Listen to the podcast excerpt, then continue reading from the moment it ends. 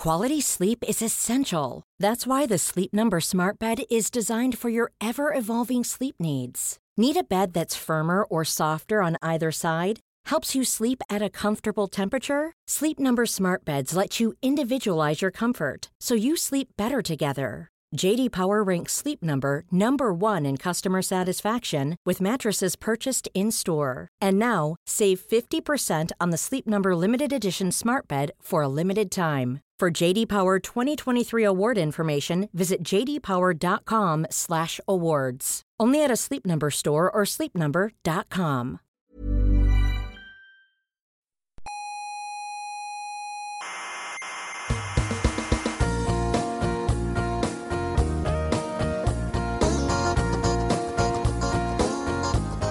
Aquí comienza Coffee Break, la tertulia semanal de la actualidad científica. Solventaréis hoy todas las dudas acerca del universo que se ha formulado la humanidad desde el principio de los tiempos. Ah, Pregunto. no, todas, todas, no. Pues vaya tertulia.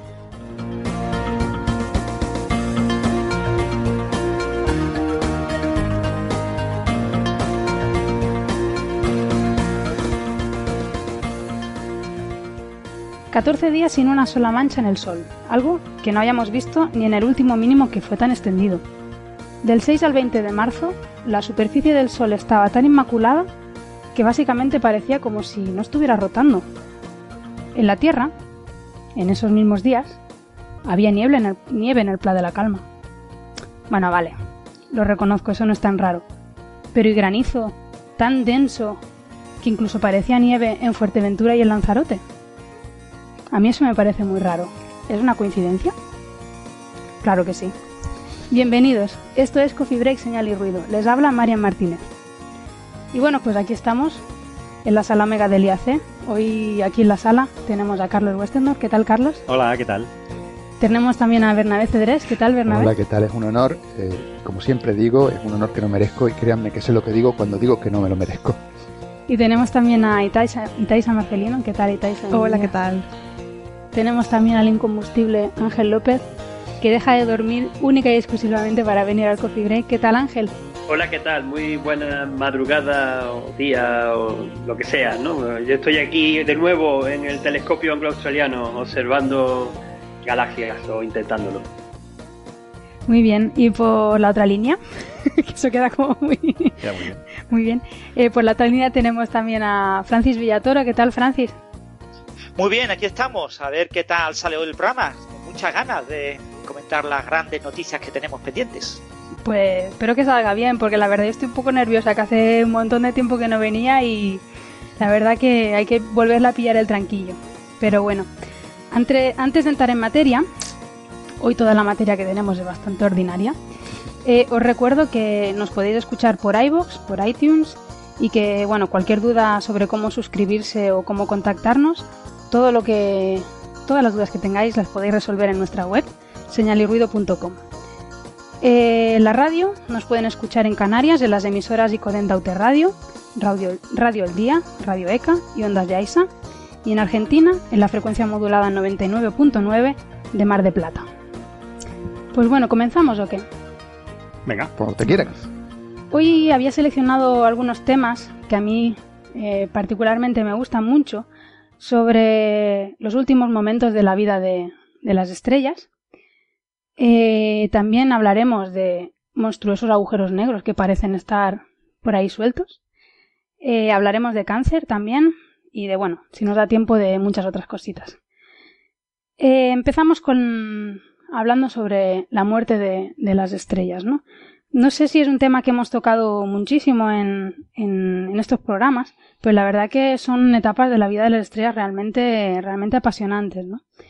Y recientemente, en una revista recientemente también creada, que se llama Nature Astronomy, o sea, ahora la revista Natura ha creado como una subrevista, o no sé cómo llamarla, que es solamente de astronomía, eh, ha salido un resultado mostrando una cosa muy bonita que ya se sabía desde hace tiempo, que es que cuando dos estrellas en un sistema binario empiezan a morirse, por así decirlo, y empiezan a expulsar sus, sus capas, lo que se denominan vientos estelares, ¿no? Empiezan a perder su masa.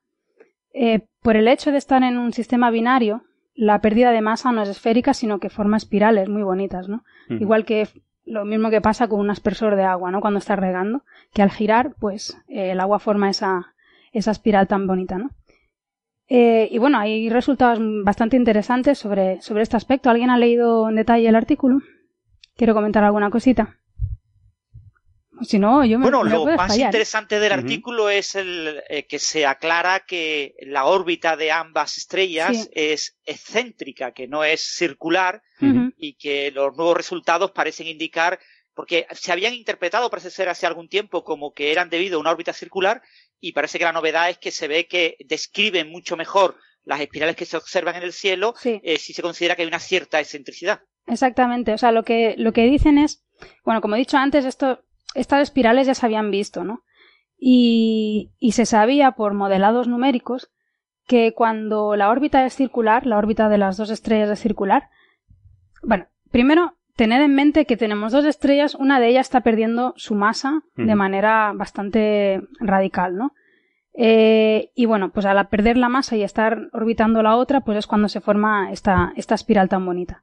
Cuando la órbita de estas estrellas es circular, la, la, la- ah, y además la órbita está, digamos, en el plano del cielo, es decir, perpendicular a nosotros, eh, en ese caso, la espiral que se forma es una espiral de Arquímedes, ¿vale? En la cual, digamos, las, las, los círculos sucesivos estarían equispaciados, ¿vale? Es una espiral eh, pues de Arquímedes, ¿vale?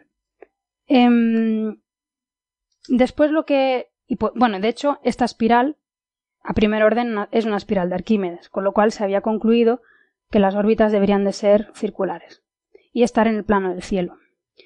Después se vio en este mismo objeto que, si bien cuando las capas estas de la estrella externa que se están expulsando están lejos de la estrella, forman esta espiral, cuando uno se va cerca de la estrella, es decir, en el momento de la eyección, eh, ven como anillos, no ven espirales. Entonces, la combinación de anillos y formas espirales eh, les da a entender que la órbita no está totalmente en el plano del cielo. Esto es lo que se sabía de este objeto. Lo nuevo de este artículo de Nature, Nature Astronomy, eh, es que no solo con ALMA, con este gran instrumento que es ALMA, ven otra vez las, espirales, los anillos y demás, sino que en ciertas ramas de la espiral ven una bifurcación. ¿Vale? Esto no se había visto hasta ahora, y supongo que es gracias a la, la resolución de ALMA, ¿no? Han visto esta bifurcación, y esto, según ellos, solamente se puede explicar si la órbita es excéntrica. Además, altamente excéntrica. O sea, es- Excéntrica es que no es circular, es, es decir, que una es muy, muy De elíptica. hecho, es muy, muy elíptica. elíptica, ¿no? Ujú. Eh, y bueno, básicamente esto, esto es lo novedoso, ¿no? Que, que gracias a la, bueno, pues a la gran resolución de ALMA han podido ver estas bifurcaciones. Sí que es verdad que cuando uno se va al artículo, ¿no? Esto es lo que ponía en la nota de prensa y de hecho cuando te lees el artículo es básicamente lo mismo, o sea que está, la nota de prensa está bastante bien, pero cuando uno se va al artículo, eh, ellos tienen una figura donde enseñan las bifurcaciones estas y enseñan el modelo donde, donde explican, casi calcan, la posición de esas bifurcaciones. Esas bifurcaciones ocurren porque, según ellos, cuando la estrella, las dos estrellas están más cercanas, es decir, en el momento del periastro, la eyección de masa, de, sí, de masa, la eyección de, de las capas de la estrella, eh, digamos que son empujadas más rápido porque las, en el periastro la estrella va más rápido, ¿vale? Por las leyes de Kepler.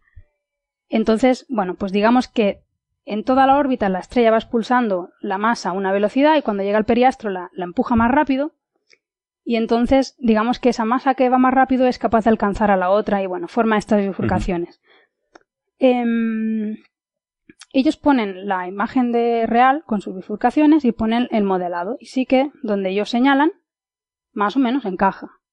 Pero luego uno mira la figura y yo veo bastantes más bifurcaciones en, en la imagen real que no están en sus datos, o sea, no están en su simulación.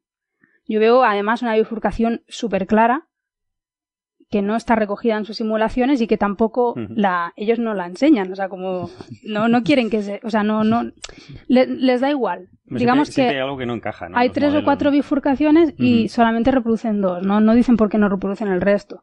Y de hecho, bueno, si os fijáis en la espiral que ellos reproducen, no encaja con la, no encaja perfectamente con la, con la, con la observada, ¿no? De hecho, la observada es casi una espiral de Arquímedes y la que ellos eh, simulan, de hecho ya se ve cierta forma elíptica y se ve que la separación entre las ramas no es constante del todo, ¿no? Entonces, bueno, algo más hay.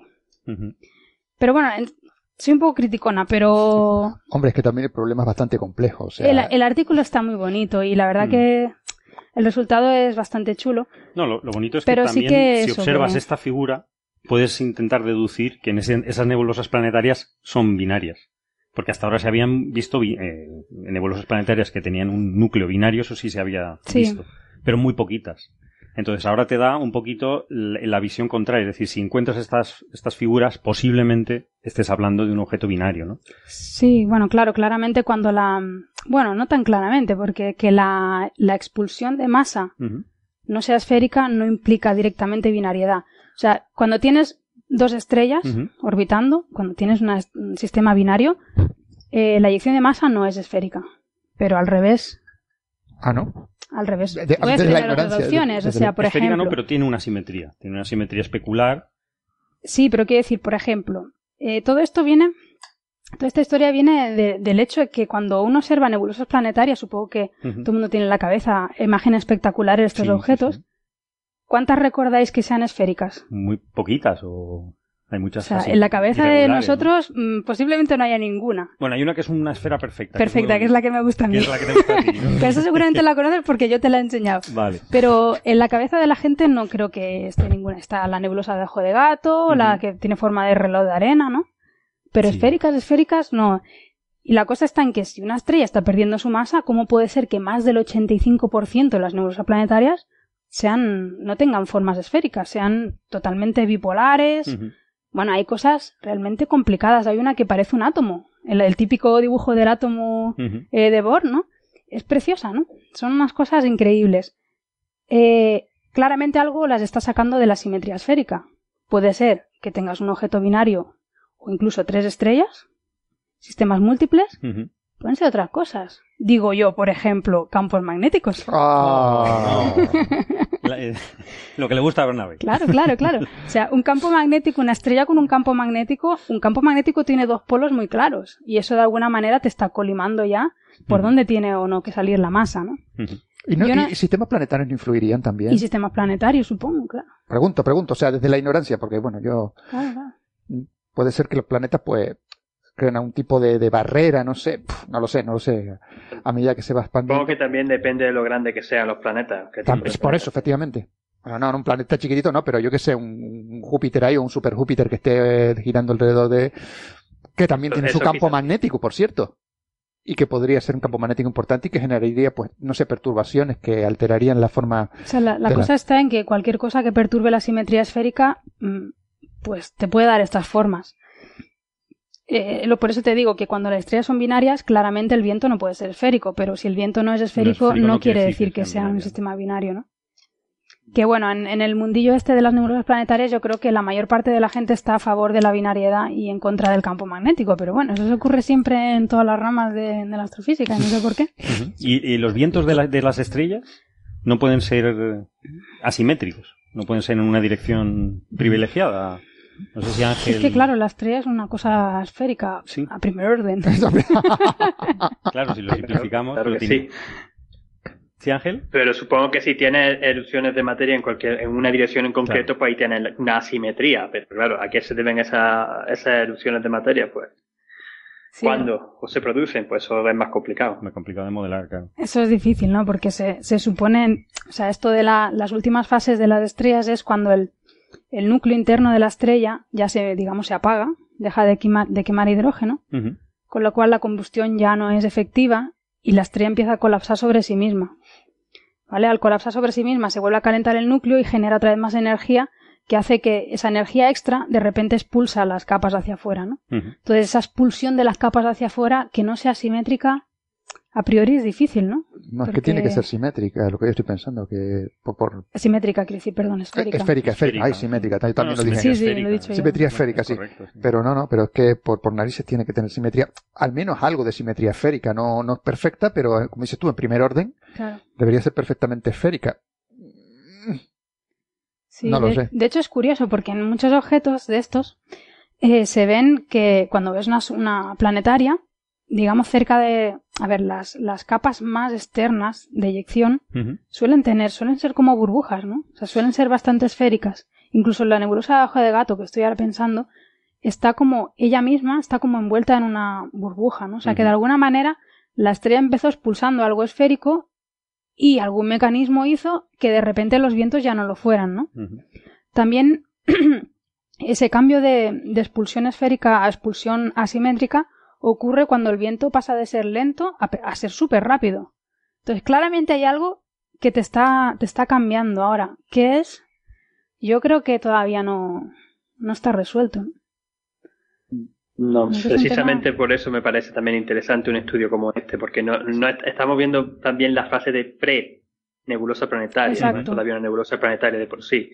Entonces esto te ayuda un poco más a entender pues la transición entre lo que es una estrella gigante roja al final de su vida, la fase de pre-nebulosa planetaria, que es la que tenemos ahora, y la propia nebulosa planetaria, que es lo bonito que luego hemos visto en todas estas imágenes tan chulas. Sí. Dime, dime. Eh, ¿hemos, dicho, ¿Hemos dicho el nombre de la estrella y dónde está? Posiblemente no. no. Posiblemente no. Os lo digo, os lo digo. Es la estrella LL Pegasi de la constelación de Pegaso, el caballo al lado, a unos 3.400 años luz de la Tierra, casi digo 3.400 millones de años luz por deformación profesional. 3.400 años luz. Dame tu fuerza, Pegaso, si tan lejos.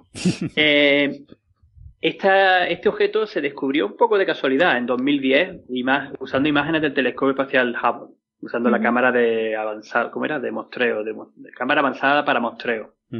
y, la verdad que por eso también ha tenido cierto interés. Ya en el estudio de las imágenes del Hubble conseguían eh, ver de cierta forma esta estructura espiral y establecer que tenía había una separación entre capas, eh, calculando el número más o menos que sale también ahora con el nuevo estudio de que están separadas por unos 800 años. Y, hay una cosa más que me gustaría insistir si me dejáis. Es que de nuevo estas observaciones que estamos mostrando aquí están tomadas con un radiointerferómetro. Muy bien. Y que lo chulo, si tenéis, si tenéis la oportunidad, es verlo en movimiento. ¿Ah, Porque además de tener la imagen, hay un pequeño vídeo, hay un ah. pequeño vídeo que te estáis viendo cómo se mueve el gas, porque los radiointerferómetros ah, pueden hacer eso. No solamente consiguen una imagen de lo que estamos observando, en este en concreto lo que estuvimos, lo que se observan en, con ALMA para estas observaciones fueron moléculas, la emisión de moléculas de monóxido de carbono y de cianoacetileno, sino que también consiguen la película, consiguen ver cómo se mueve el gas, cómo se está moviendo el gas, en este caso el gas molecular, y la verdad que ayuda mucho a entender cómo es esa estructura. Si tenéis posibilidad, ir a la, a la nota de prensa de, eso, que ahí está muy bien puesta. Ah, eso. Sí. Y... sí, y un detalle, decir eso, que es un sistema binario, que son dos estrellas. Claro. No sé, ya Keck hace poco tiempo descubrió que eran dos estrellas separadas unos 110 unidades astronómicas de distancia.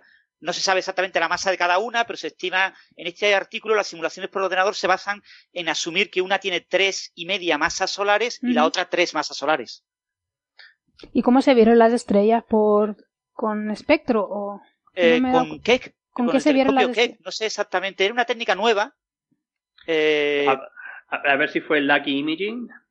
Fue King y Taam en el año 2012, pone aquí la referencia, a ver, no, la referencia 4, perdón es Morris et al. Eh, eh, pues no te sé decir la técnica, tengo que mm. buscar el paper. Vale, no pasa nada. Pero posiblemente sea tomando imágenes muy, muy, muy rápidas. Si el objeto es lo suficiente brillante, y creo que para algunas cosas puede serlo, entonces pueden llegar a tener, no, usando unas técnicas que tienen nombres raros, efectivamente esa. O lo que, se llama Lucky, Lucky Imaging, en la que se intenta seleccionar imágenes muy cortas y se quedan con las que son muy muy, buenas, que además usando con qué, que supongo que estarían usando la óptica adaptativa que tienen ellos, pues puede llegar a tener esa, esa bueno, resolución, puede llegar a, detectar cosas que son por debajo del segundo de arco. O sea, que lo vieron en imagen, o sea, no lo confirmaron espectroscópicamente.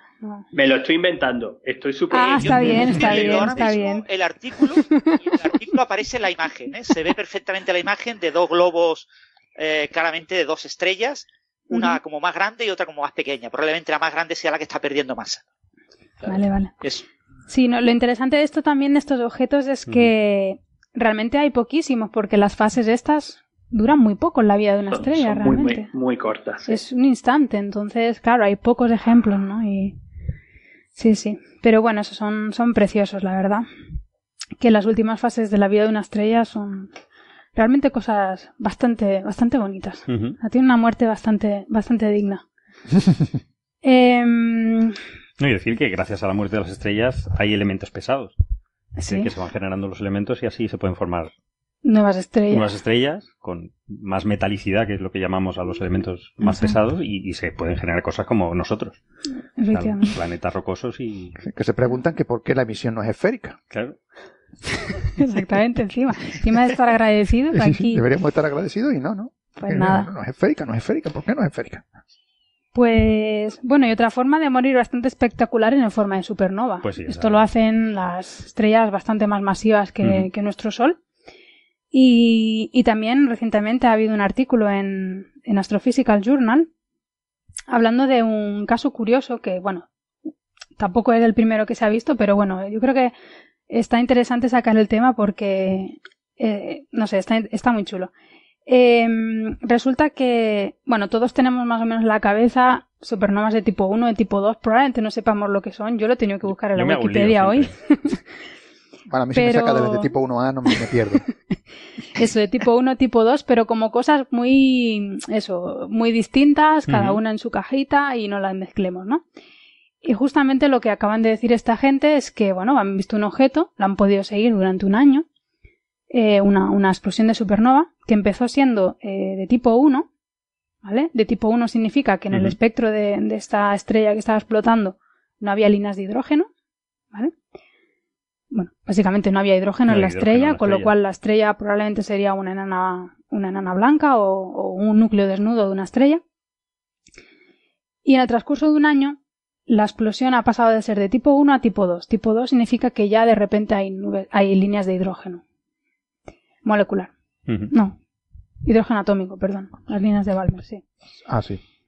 Eh, y bueno, esto en principio es curioso porque por lo yo, eso que no soy del tema y tal, lo primero que me que piense es, bueno, ¿y para qué te sirve una etiqueta realmente?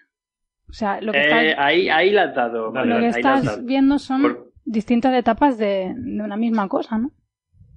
Pero es que la, la, clasificación de supernova de tipo 1 y tipo 2 es que fue simplemente por observación, por observaciones, porque no se tenían todavía claro qué, qué, qué, mecanismo o cómo se originaban esta, este, este, tipo de objetos. Entonces dijeron, muy bien, pues nada, las que vemos que tienen líneas de hidrógeno, estas son de tipo 2. Las que no tienen líneas de hidrógeno son de tipo 1. Y ya está. Y metieron a saco pues montones de super, subcategorías que luego se han intentado ramificar, todo eso en tipo 2, 1A, 1B, 2, pues montones, 2N, 2L y muchísimas más, por los distintos detalles observacionales que se ven dentro del espectro de emisión de la estrella, del, del espectro de emisión, no, del espectro de emisión o la absorción, del espectro de la estrella.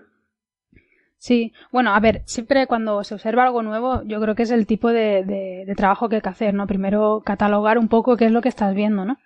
Pero claro, no llevar esto al extremo, ¿no? Porque una vez has catalogado tus objetos de manera observacional por ciertas características que tienen, en este caso, si tiene o no tiene hidrógeno, o otros elementos, ¿no? Para la subclasificación, eh, no vayas tan, no vayas tan de listo y a cada uno de los, de las clases le, le asocias un modelo. Porque lo que he visto es eso, tipo 1. Entonces tienes un núcleo desnudo que está acretando material de otra estrella y eso hace que, bueno, se, se llene de energía y acabe reventando. Claro, ya más masa de la que puede soportar. Y, tipo 2 son otro tipo de explosiones, ¿no? Son básicamente eso, eh, estrellas muy masivas al final de su vida expulsando las capas externas. Bueno, esto lo que te está diciendo es que, pues no, no. O sea, tipo 1 no, no es exactamente siempre eso. Estamos con lo mismo. Cuando tienes un núcleo desnudo y explota, no verás líneas de hidrógeno, pero que no las veas no quiere decir que sea un núcleo desnudo. Claro. Estamos siempre, el invertir la flecha eh, a veces no es, no es tan trivial, ¿no? Estoy completamente de acuerdo con eso, sobre todo esa inercia que nos lleva en astronomía muchas veces a mantener las primeras definiciones, porque esta es, una, es un caso bastante claro de que quizás se habrían tenido que cambiar un poco las designaciones de las cosas, pero hay otra que me parece más fuerte, que es lo de, por ejemplo, eh, lo voy a unir, ¿eh? con puesto permiso, la galaxia. A las galaxias seguimos diciendo las de tipo temprano y las de tipo tardío, cuando una las de tipo tempranos, que son las que, las que se decían, eh, las early type, las que se decían que son tipos esferoidales, son tipo elípticos, ahora sabemos que suelen ser evolución de las que llamamos de tipo tardío, que son tipo espirales. O sea, las tipo tardío van primero mientras que las tipo temprano van después. O sea, más, las tipo temprano pueden ser en que hay una especie de hay una especie de pensamiento en la comunidad astronómica galáctica, extragaláctica, de que se tendrían que cambiar estos términos, pero al final todo el mundo sigue usándolo. Early type and late type. Sí, encima la, de tipo, la, de tipo, Lo mismo pasa quizá con esto, de la, supernova. Las, elípticas de tipo temprano pueden ser resultado incluso de fusiones de, de galaxias de, de tipo tardío, con lo cual encima todavía. Eso, por eso todavía, por eso todavía es más, claro. Perdón que me haya desviado del tema de la No, sí, pero claro, la cabra, otro caso. Ángel, lo entiendo, la cabra tira al monte, no te preocupes.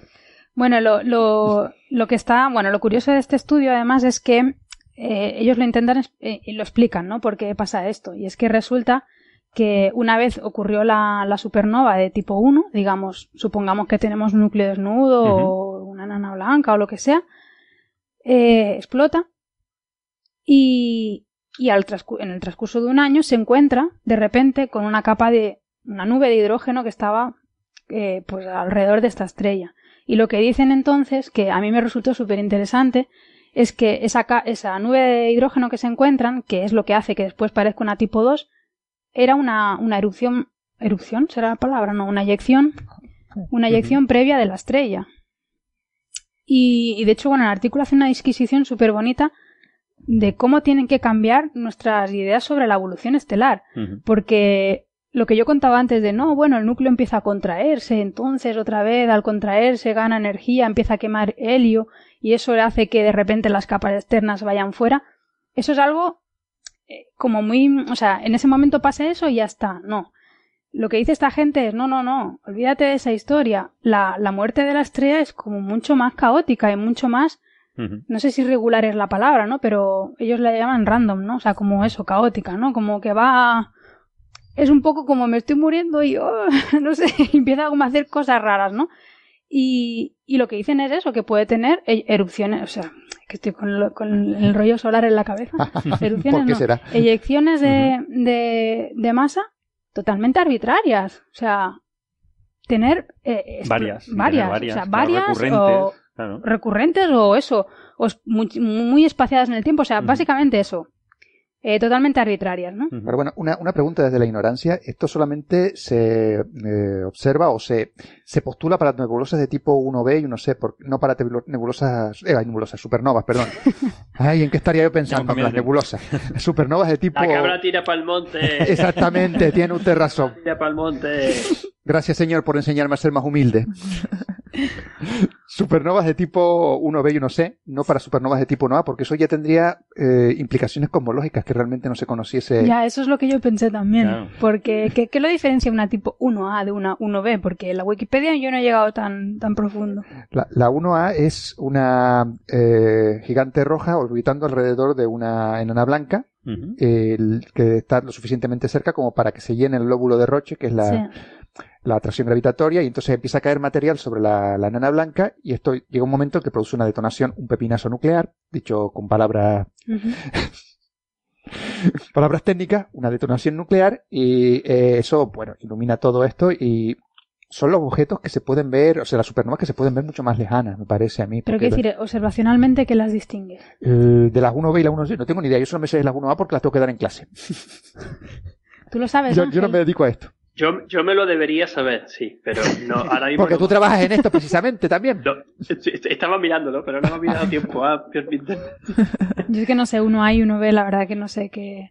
Debe ser alguna, eh, alguna, lo que, alguna línea. Lo que sí parece que es bastante claro es que solo la 1A provienen de la destrucción de una estrella enana blanca. Efectivamente. Mientras que, las de 1B provienen de una estrella, el final de una estrella masiva. También existe la 1C. De hecho, la 1C a mí me gusta mucho porque parece que esos objetos, son, ese tipo de explosiones de supernova provienen de las explosiones de las estrellas de tipo Wolf Rayet. Hombre. Las que dan nombre a los de lobo rayado. Claro, eh, Tenía que meter la cuña. Pero son, yo creo, son, son la eh, yo creo que es la detección, es que no lo tengo todavía, pero hay otro tipo de rango, otras líneas que las podemos, que las podemos observar si se detecta helio, si se detecta silicio, entonces era alguna de esas. En una de ellas, en una de ellas era si se detecta helio y en la otra El silicio. O sea, lo que diferencia es la línea de absorción del silicio. Ah. Efectivamente, efectivamente. Una en las de 1A se ve, no, no se ve, en las de 1A no se ve y en las de 1B sí se ve. Porque en las de 1B se provendría de la explosión de, las, o sea, de, una estrella masiva. o, que se encuentra...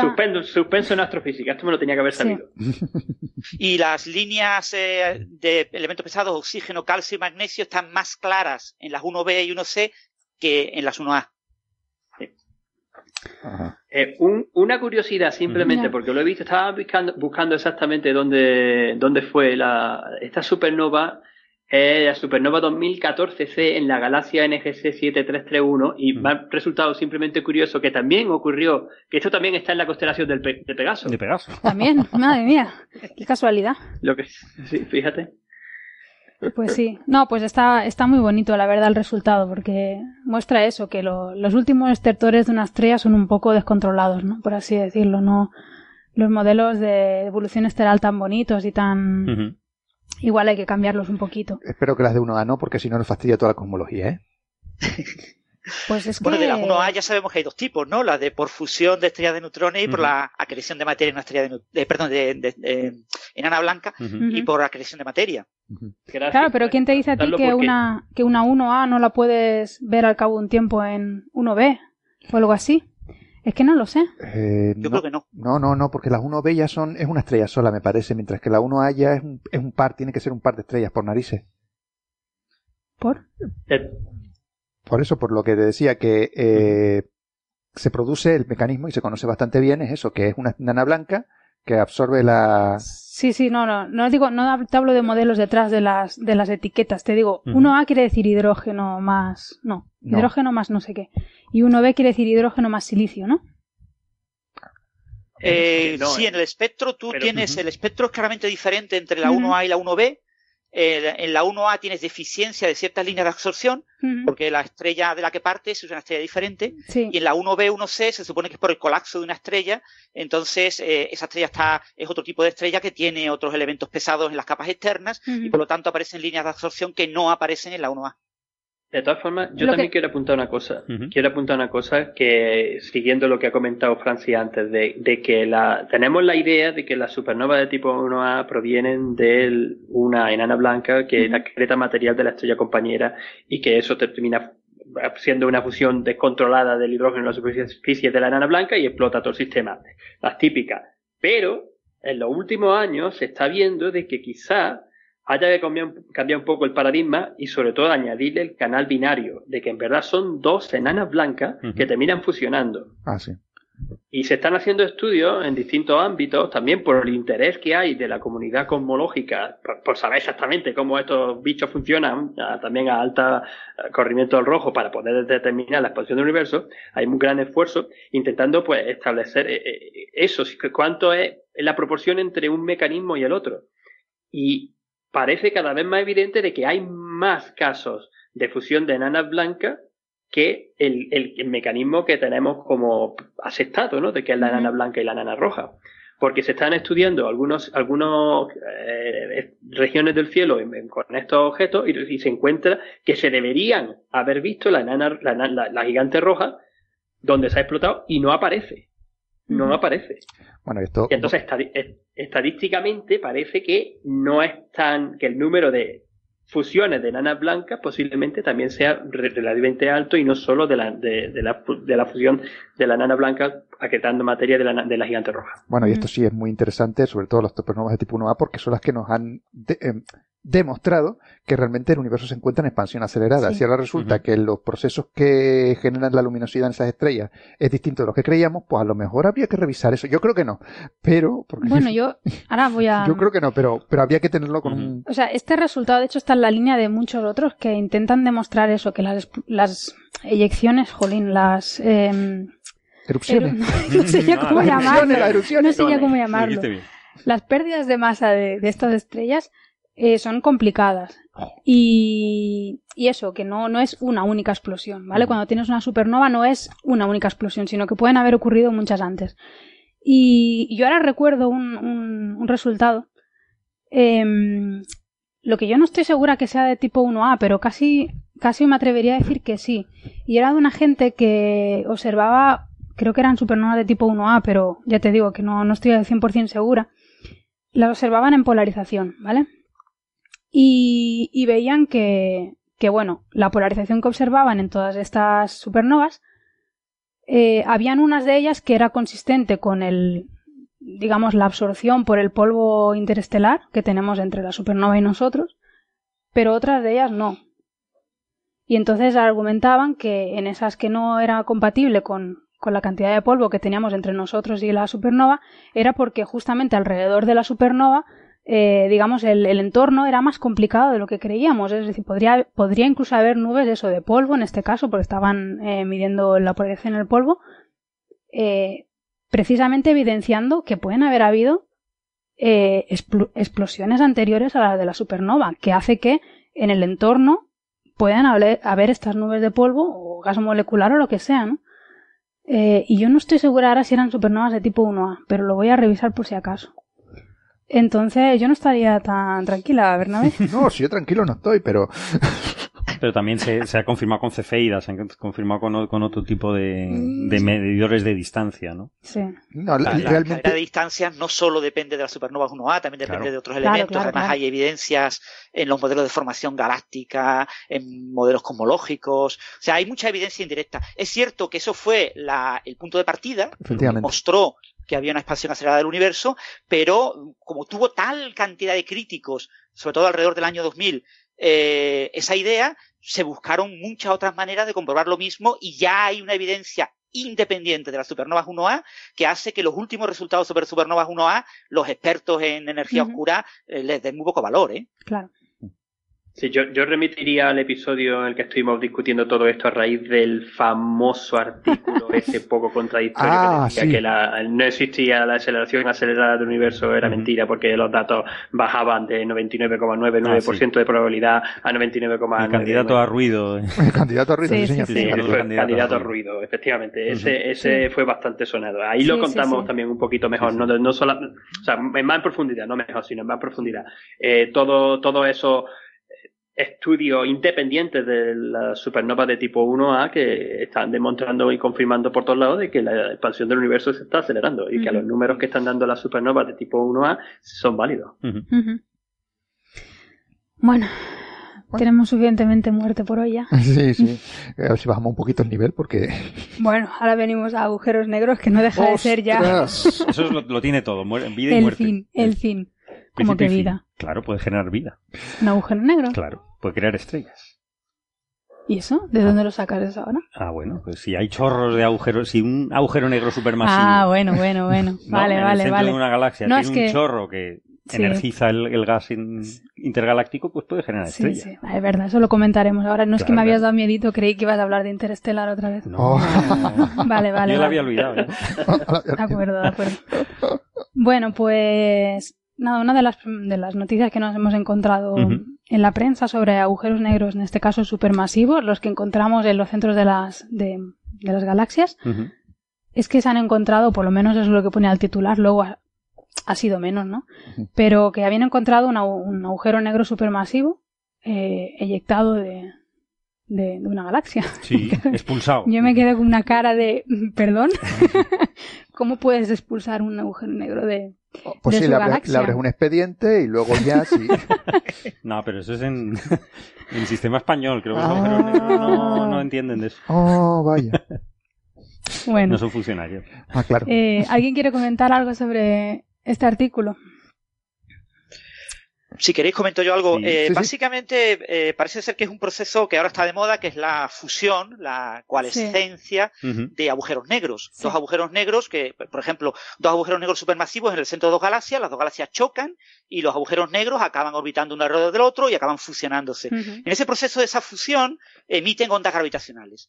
Pero claro, si el proceso de fusión no es completamente simétrico, eh, la emisión de ondas gravitacionales es asimétrica, lo que genera un eh, ritmo de cambio de momento en, en, ese agujero negro, lo que hace que el agujero negro eh, se mueva. Es como si le hubieras pegado un empujón al agujero negro. Entonces lo que se ha observado es evidencias de un núcleo de una galaxia activo eh, que parece indicar, claro, que se trata de, de, un agujero negro en su interior, que se está moviendo. Y se está moviendo eh, de manera no en el centro de una galaxia, sino eh, un poco al lado de una galaxia, ¿no? O sea, en la parte lateral, ¿no? No exactamente en el centro de la galaxia. Y esto pues se interpreta como que ha sido producto de esta fusión de dos agujeros negros que ha provocado que emita ondas gravitacionales y se esté, entre comillas, siendo expulsado de la galaxia, ¿no? En realidad él se está moviendo de manera natural y la galaxia no la acompaña. Sí, sí, no, es curioso que de hecho hayan, o sea, eso nos ha contado una compañera nuestra que trabaja en, cosas de galaxias activas. Bueno, estuvo aquí en Coffee Break, es sí, Cristina, Cristina, Ramos. no sé por qué le estoy manteniendo el anonimato ahora. En el artículo.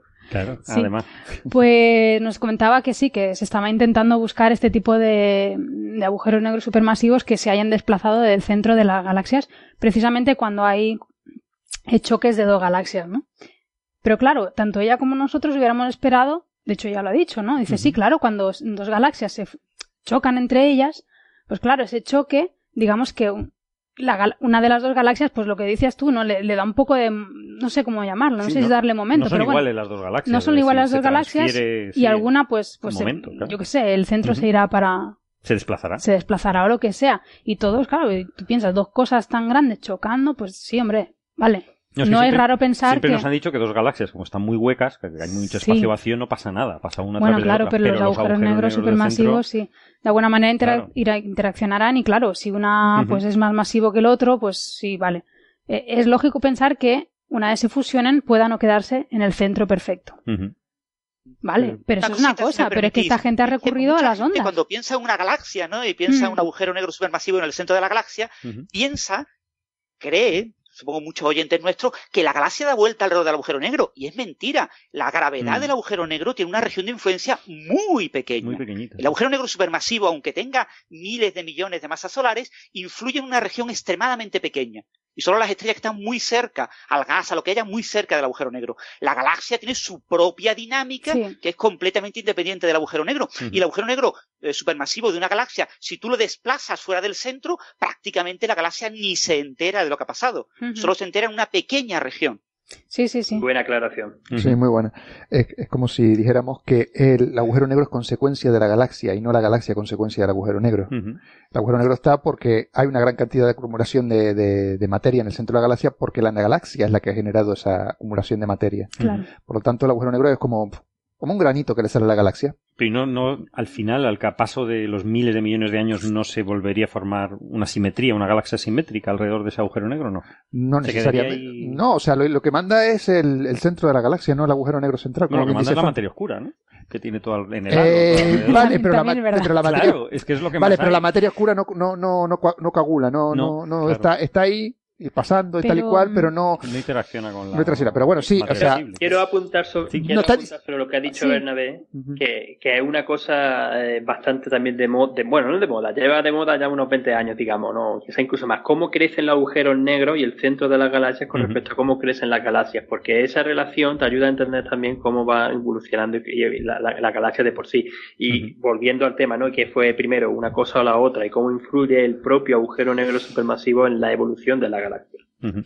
Que si me permitís, porque ya sabéis que yo soy el, observacional y particularmente de galaxia, me gustaría apuntar dos cositas rápidas sobre, sobre este tipo de... Cómo, cómo hemos llegado a saber esas cosas, ¿no? Porque estamos aquí hablando de eso, pero muchas veces quizás le interesa también pues conocer eh, los detallitos de cómo, de cómo hemos ido aprendiendo y sacando esos números. Lo primero, estas son imágenes del telescopio espacial Hubble y de un objeto que se llama 13186, era un cuásar, y de hecho durante mucho tiempo lo que veía era ese objeto muy brillante a distancias muy lejanas, de hecho está a 8.000 millones de años luz de la Tierra, a Z1, o sea, está muy lejos, y fue gracias a las imágenes del telescopio espacial Hubble, y fue precisamente gracias a este telescopio, con lo que supimos y confirmamos de que los cuásares eran agujeros negros supermasivos muy brillantes en el centro de galaxias primitivas, y podemos ver además también la galaxia que lo alberga, que son esto gracias a la gran resolución espacial y a los detalles del telescopio espacial Hubble. Entonces, pues, esas imágenes permitieron ver que en verdad había pues unos 36.000 años luz, 35.000, 36.000 años luz de distancia entre lo que sería el centro de la galaxia y, y donde se observa el cuásar, que es el agujero negro supermasivo, porque está activo. Eso era un punto. Entonces, bueno, viendo la imagen, Y particularmente yo cuando vi la imagen digo, bueno, esto pueden ser dos galaxias que todavía están interaccionando, no están bien mm, puestas, entonces pues está un poco desplazado. Y ya está, tampoco tiene más historia. Pero el punto chulo viene cuando se hacen las observaciones espectroscópicas. O sea, cuando se consigue el espectro, cuando se consigue analizar la luz de, este, este, objeto. Y entonces se, se, encuentra que tiene dos componentes. Cuando tú ves las líneas de emisión del gas, porque esto está formando, no, no porque esté formando muchas estrellas, sino porque es algo muy caliente que está excitando el gas que tiene en la galaxia y por eso se ven líneas de emisión de hidrógeno, de carbono, de silicio, pues, de montones de oxígeno, de montones de cosas, pues se observa que tienen, que, que no son únicas, sino que son como dos picos, dos tipos de picos, además muy distintos. Uno que sería el de la propia galaxia y otro que corresponde al agujero negro supermasivo. Y esa diferencia, que son unos 2.140 kilómetros por segundo, es lo que hace, lo que se, si además lo asocia a que no está en el centro, es con lo que se puede interpretar de que el objeto ese se está desplazando y se está moviendo y ha sido expulsado en cierta forma del centro. O sea, es la combinación de estos dos factores observacionales. Y a partir de las observaciones es cuando podemos lucubrar de lo que ha pasado aquí. Claro, Y llegar a, decir de que, bueno, quizás ha sido consecuencia de esto, de, fusión de los agujeros negros supermasivos emitiendo ondas gravitatorias de forma simétrica. Y claro, estamos viviendo en un tiempo vibrante y emocionante para la onda gravitatoria, las ondas gravitacionales, pues entonces, claro, esto tiene primera playa. Claro, claro. What a time to be alive. Pero parece un poco un, láser de Occam, ¿no? O sea, que nos cogemos la, explicación más sexy. O... Sí, porque o sea, con la propia interacción nosotros ya esperábamos que el, centro pudiera estar desplazado, ¿no? O sea, el centro, el, agujero pues supermasivo, ¿no? ¿Para qué recurrir a las ondas? Hombre, eh, Queda, queda, bien, queda bien. Yo creo que, la, que, yo creo que de todas formas que la explicación de que directamente es la fusión de dos objetos que todavía no están bien relajados eh. y no están conformes en uno único eh, es correcta. Mm, el otro número que no quiero que se me olvide es que la masa que se le ha estimado a este objeto son 3.000 millones de veces la masa del Sol. Está bien, pero hay, hay agujeros negros supermasivos un poco más grandes. Madre mía. Bueno, pues nada, Carlos, cuéntanos cómo se pueden formar estrellas. Con no, bueno, es, otra noticia que también hemos visto, eh, pues relacionada, que, simplemente eh, pues se, había eh, se ha, se, ha, detectado, ¿no? Un, otro otro agujero negro que en este caso es una gene, este está centrado en, su galaxia, pero una galaxia activa. Una galaxia activa. Es un núcleo activo de galaxias, sí y que esos núcleos de galaxias se conocen, se han visto en muchas posiciones, muchos ángulos, y que generan unos chorros energéticos de, de, material a, velocidades relativistas, cercanas a, la de la luz. Lo que sí han podido detectar es que cerca de eso, en ese entorno de esos chorros, que se han detectado en rayos X, creo, creo haber visto, eh, se, está la firma de que se están generando estrellas jóvenes, consistentes con velocidades de, de, de chorros eh, parecidas al, a lo que se generaría de, en un núcleo de una galaxia activa, de un cuásar. Entonces, eh, un poco se están generando estrellas en, en, un medio interestelar, en un medio gaseoso. Esas estrellas, eh, pues no se sabe muy bien cómo se están formando, porque es una, es una, se suponía que se podía hacer, pero, pero no es un mecanismo muy tradicional. No es muy tradicional, porque yo me imagino que el ambiente ahí debe ser de lo más hostil. Y si se generan con mucha masa, morirán muy rápidamente porque las estrellas de más masa. En mayo, mi infinita ignorancia no sabía ni que se podían generar en chorro. Bueno, ahí estaba la teoría, pero no se había detectado. No, no, no, yo no, o sea, no, yo digo, en mi infinita ignorancia, verdad, yo esto no lo había leído nunca, pero no es porque no estuviese, sino porque no lo he leído yo, que es distinto. y, no se sabe, no se sabe, porque esas estrellas al morir, si fuesen muy masivas, se morirían muy rápido y te generarían muchas. Pero, muchas eh, pero generar estrellas masivas es pero altamente complicado. yo desde, de nuevo desde la ignorancia, ¿Cómo se pueden generar estrellas masivas ahí? Porque. No lo sé. Pregunto, ¿alguien lo sabe? No.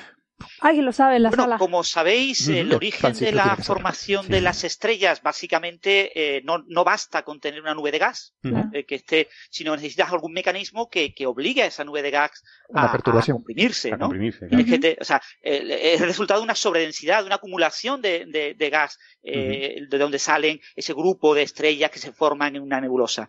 Eh, pero claro, algo tiene que provocar eso. ¿eh? Entonces, una de las cosas que puede provocar el, el nacimiento de estrellas son ondas de choque. Una explosión de supernova cercana proyecta, eh, eh, eh, genera una onda de choque que atraviesa esa nube de gas y provoca la formación galáctica, perdón, estelar en esa nube de gas. Y lo mismo pasa aquí con el chorro transversal al, núcleo galáctico activo. Ese chorro tiene ondas de choque y esas ondas de choque atraviesan ese gas, se está emitiendo un gas y, genera provoca la formación de, estrellas por ondas de choque. Ah, ah, no, espera, espera, a ver si lo he entendido bien yo. Entonces, es el chorro que genera ondas de choque al, cuando atraviesa un gas o el gas está moviéndose con el chorro también? O sea, el, chorro tiene gas, es gas, pero además en el chorro aparecen ondas de choque. Si, si os acordáis, si habéis visto alguna, yo que lo recuerdo en varias imágenes, eh, de varios chorros se ven muy bien que son como burbujeantes, no son ah. chorros continuos. Son como pequeñas burbujas que van saliendo, como si la actividad del agujero negro supermasivo a la hora de acretar materia y lanzarla en forma de chorro fuera eh, como eh, una oruga, ¿no? Que tiene así como pequeñas cosas que suben y bajan, no sé cómo decirlo, ¿no? Entonces, en esas regiones ahí se forman ondas de choque. Entonces esas regiones se forman como ondas de choque, como sobredensidades que se van propagando y algunas de ellas se pueden incluso más rápido que la velocidad típica del, chorro. Y eso provoca eh, inicio de formación estelar. Ah, pues no, no, pues tiene, tiene mucha lógica lo que estás diciendo, sí. Sí, lo que pasa es que las condiciones de ese chorro y las condiciones en una nube de gas molecular no creo que sean las mismas. De hecho, las nubes de gas molecular, como su nombre indica, pues son eso, nubes de gas molecular. Pero en el chorro, mm, no sé, estará todo básicamente ionizado, ¿no? Ahí la radiación ultravioleta debe ser una salvajada. Entonces, no. Yo entiendo que se puedan formar sobredensidades. De hecho, también hay campos magnéticos en esos chorros. Mentira. Pero. Pero vamos, que el sitio no me parece como muy adecuado y aparte a la velocidad a la que se está moviendo ese gas. Bueno, volvemos otra vez a que, primero están las observaciones. Lo que han observado es la, la, firma de que hay eh, estrellas muy calientes, más calientes que lo que se generarían dentro de la galaxia y que se están moviendo hacia afuera. O sea, alejándose del centro de la galaxia. Sí, pero una, bueno, lo de más, sí, más brillantes y más calientes, efectivamente. Pero. Que bueno, esas son las observaciones, la interpretación es otra cosa, otra vez. Mm. Sí, Aún así debemos de a veces que a veces eh, tenemos una imagen de, de, de, nos falta la imagen de la escala. Eh, este tipo de chorros transversales son enormes comparados con el tamaño de una galaxia. ¿eh? Sí, sí. No estamos hablando, entonces la región probablemente más cercana eh, al núcleo galáctico activo probablemente esté muy ionizada porque es que se ha calentado y ha sido expulsado por los campos magnéticos. Pero muy lejos eh, no tiene por qué, no, no, no tiene por qué, pero, también la densidad. Yo creo que no tiene por qué estar tan ionizado. No, pero la densidad será ridícula sea, la mm. densidad en las partes externas del chorro posiblemente sea ridícula, no lo sé. O sea, ya estará siendo... Al, menos que se, por ejemplo, se encuentre con alguna nube de gas que ya existiera alrededor de la galaxia, digamos, pues, hidrógeno que hay ahí, que primero pues ha podido, no sé, ha podido en cierta forma condensar con este mecanismo. sí, lo que Hombre, pero si los chorros son polares, eh, no creo que encuentre mucho gas. Bueno, sí puede ser. No, debería, debería estar mucha parte debería estar destruido por la, eh, por, la por, la, el efecto de, de, los chorros del agujero negro supermasivo. Pero imaginaros también que quizás estaba, estaba más o menos tranquilo y se ha encendido el, el, perdón, iba a ser el núcleo de galaxia activo, el, agujero negro supermasivo, y hombre, la información tarda en llegar. Entonces, ahora, aunque lo estamos viendo, estamos viéndolo muy brillante y muy como tipo activo en el momento, quizás todavía eh, están solamente llegando, han llegado a la primera parte de, de, cuando se inició que, que, no era tan brillante este, este mecanismo y por eso todavía pues, pues se ha podido generar estos, eh, estos grumos. Eh, otra posible explicación. Bueno, a mí lo que me ha quedado claro es que necesitamos un especialista en formación estelar en chorros relativistas. Pues nada, nada. Madre mía, no nos queda nada para contar eso. No, yo lo que estaba pensando, o sea, eh, lo que sí es verdad es que lo que se, más o menos se sabe o se, se supone es que la, la actividad nuclear sí que de alguna manera em, amplifica la formación estelar de la galaxia, de la galaxia activa. Entonces, bueno. No pues siempre, no siempre. No siempre, pero bueno. No, no, no, no, no, no siempre. Algunas veces. De hecho, eso todavía es bastante controvertido. Cuánto la actividad nuclear hace que, que, que induzca la formación estelar, pero es que muchas veces que se ve que la para, que la, frena. inhibe, ¿no? Claro. Sí, bueno, supongamos, supongamos que estamos en esta galaxia en el caso en que la enciende, ¿vale? O sea, la, la, la, anima un poquito. Eh, bueno, pues de repente enciende esos chorros relativistas y arrancas para arriba con un montón de estrellas que ya estaban en la galaxia. A mí eso me parece más, más factible que formarlas en el chorro. Hombre, pero si son, eh, a ver, lo que dicen, que si son eh, muy brillantes y son recientemente creadas, o sea, son, yo que sé, tipo O, tipo B, pues no pueden haber existido durante mucho tiempo. Mm. ¿Cuánto duran? ¿Qué duran? ¿10 millones de años? No dice, perdona, no dicen que sean masivas, ¿eh? Ah, bueno. Eso se lo callan, dicen calientes y más brillantes. Mm. Hombre, calientes y más brillantes, pues yo entiendo que son. Bueno, no lo sé. Vale, yo no sé, me caigo la boca. Bueno. pero si, si, vemos el gallo ionizado y se ven, porque eso es lo que se, se analiza, de hecho, vuelvo a insistir ¿no? en la parte observacional y en las líneas de emisión, lobo rayado. Eh, que eh, eso bien, eso eso significa que la, lo que lo que hay ahí, porque además son ese tipo de líneas no son de choque, son líneas de emisión nebular. Esto es una estrella masiva en la, que está encendiendo el gas. Efectivamente, eso hay emisión en, ultravioleta. Para que tú veas H alfa tiene que haber emisión ultravioleta. Pues... O y tipo B. De hecho, a mí me ha gustado, lo que me ha gustado del análisis, que también es parecido el, el cierto tipo de análisis que de lo que de lo que hemos hablado de, de estudio anterior, es que con el espectro ves distintas componentes en las líneas. O sea, no bien la dice, la línea de H alfa, ¿no? Entonces la línea de H alfa está rota en dos o tres trozos que hay que distinta, hay que analizarlos de forma distinta. Una de ellos, uno de esos trocitos, una de esas eh, eh, es muy estrecha y esa solamente la podemos explicar si es emisión nebular, si es la emisión de una región H2, de una nebulosa, de una región de formación estelar, que está ionizada, excitado el gas por una estrella muy masiva perdón, masiva, tipo OP, que es muy, muy masiva, pero de, tipo de estar muy caliente. Bueno, y esas estrellas pues duran 10 millones de años como mucho, 10, 11 y esas estrellas duran 10, 15 millones de años, muchísimo, tirando para arriba de 15 millones de años. Sí, sí, sí, Es muy poco, Otro, otro aspecto importante, observacional a destacar, es que estos grumos se ven en ultravioleta con imágenes del Hubble.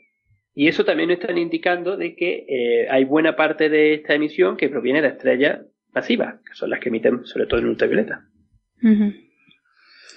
Pues nada, pues sí. Eres una descreída. Sí, se habla de eso. el Astra pone hasta 15 masas solares al año de formación estelar.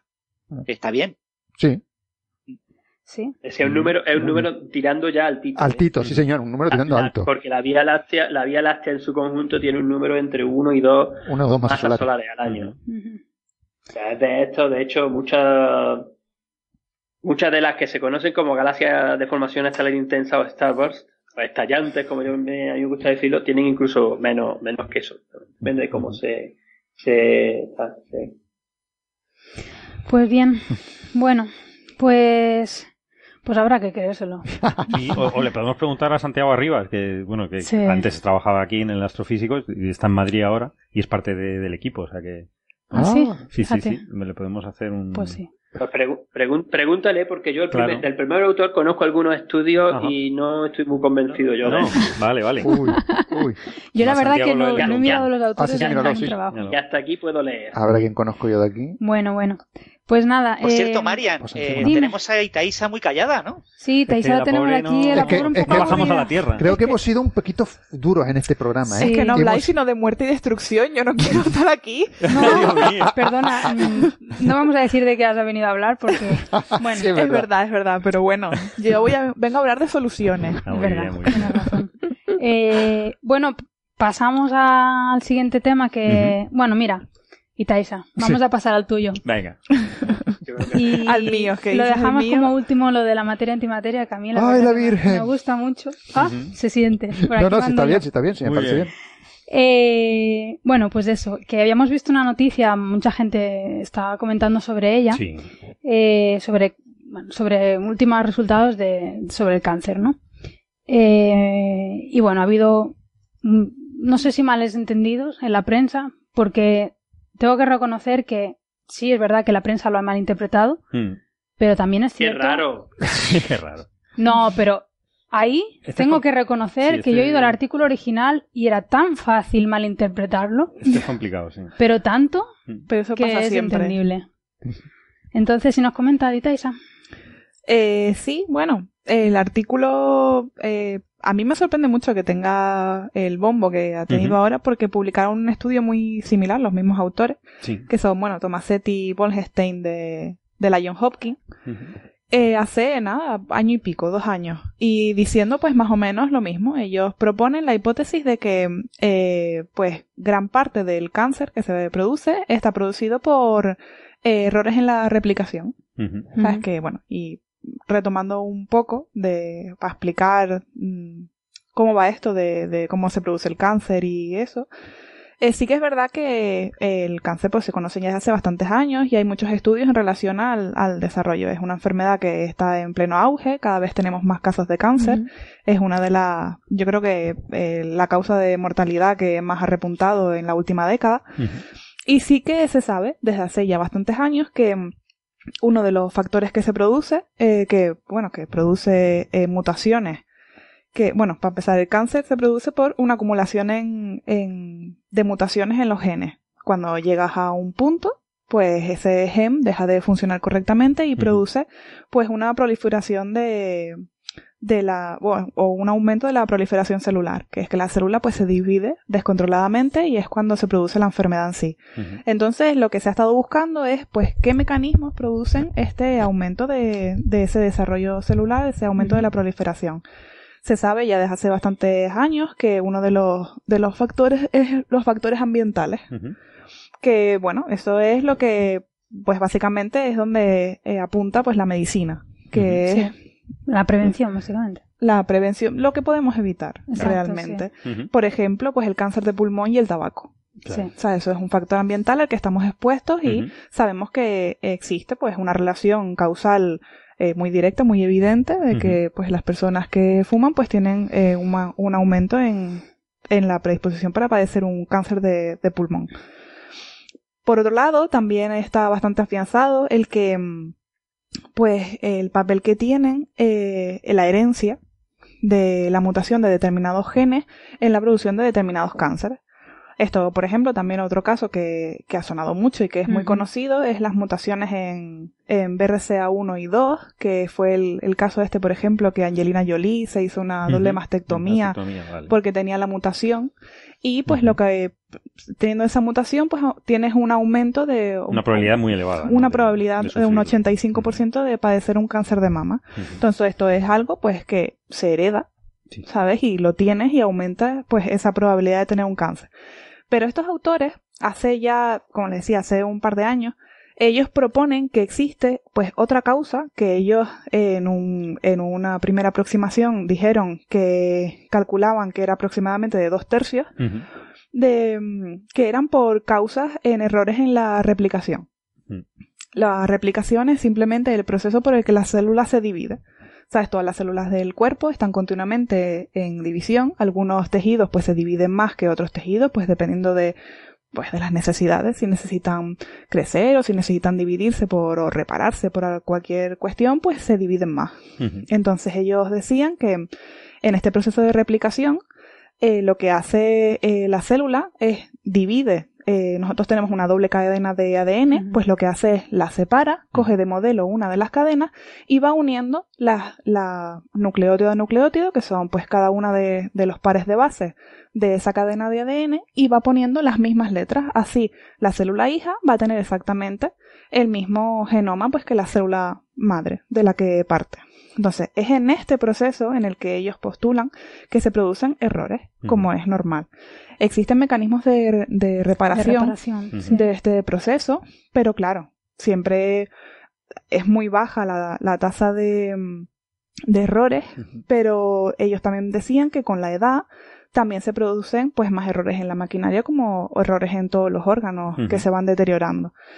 Y bueno, esto la verdad es que hace dos años pues le descreyeron mucho a ellos, tuvo muchas eh, críticas, publicaron este artículo en la revista Science y automáticamente a la semana siguiente salió un artículo en el Nature diciendo todo lo contrario, diciendo que, que no, porque no habían tenido, se ceñían solamente a población de Estados Unidos, no había tenido en cuenta sino pues unos cuantos eh, tipos de cáncer, no habían comparado el peso que tenían eh, pues, eh, pues el peso que tenía ambientales frente a hereditario, frente a errores de replicación.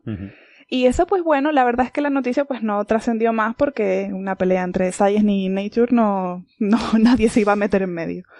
Y esto, pues ha sido, yo creo que un golpe encima de la mesa de, de, esta gente porque cogieron pues todas las críticas que habían dicho y bueno, y dijeron, vale, no, nos ceñimos a población de Estados Unidos, pues ahora vamos a coger población de 68 países. Teníamos una población pequeña, pues ahora tenemos 4.800 millones de personas, Casi que son... Entonces eh, tenían antes... Eh... Y ahora cubren todos los tipos, ¿no? De tejidos. No, ellos ahora se ciñen a, 17 tipos de tejidos y 32 tipos de cáncer. Ah, vale. que no está nada mal. Que no está nada Todo hay que decirlo. Es verdad que ellos eh, también hablan de que, eh, en, por ejemplo, en cánceres tipo de pulmón, ellos dicen que el 90% del cáncer de pulmón se explica por el tabaco. Por el tabaco, por agentes externos, ¿no? Exacto. Porque lo, curioso, que a mí me parece curioso leerlo, es que lo dividía como en, los, en tres tipos. En tres tipos. De orígenes aleatorios, por así decirlo, random, la R, hereditarios, de H, de herencia. Y ambientales. Y, ambientales, externos, una E. Eran como tres grandes grupos. Sí, hasta ahora se creía que existían simplemente los factores ambientales, que además por eso siempre se incide mucho en la dieta, en la composición de grasas, en factores en estar expuesto a, a ionizaciones, a, eh, todo ese tipo de agentes, y la herencia, que si te toca, pues te toca. Lo que pasa es que ya en 2015 los, la prensa quizá mm, que no fue no era claro el estudio, eh, pues empezaron a sacar unos titulares como diciendo tres cuartas partes de los cánceres son por mala suerte. Bueno, claro, decir eso es una, es una salvajada. Claro, no. Eh, de todas maneras.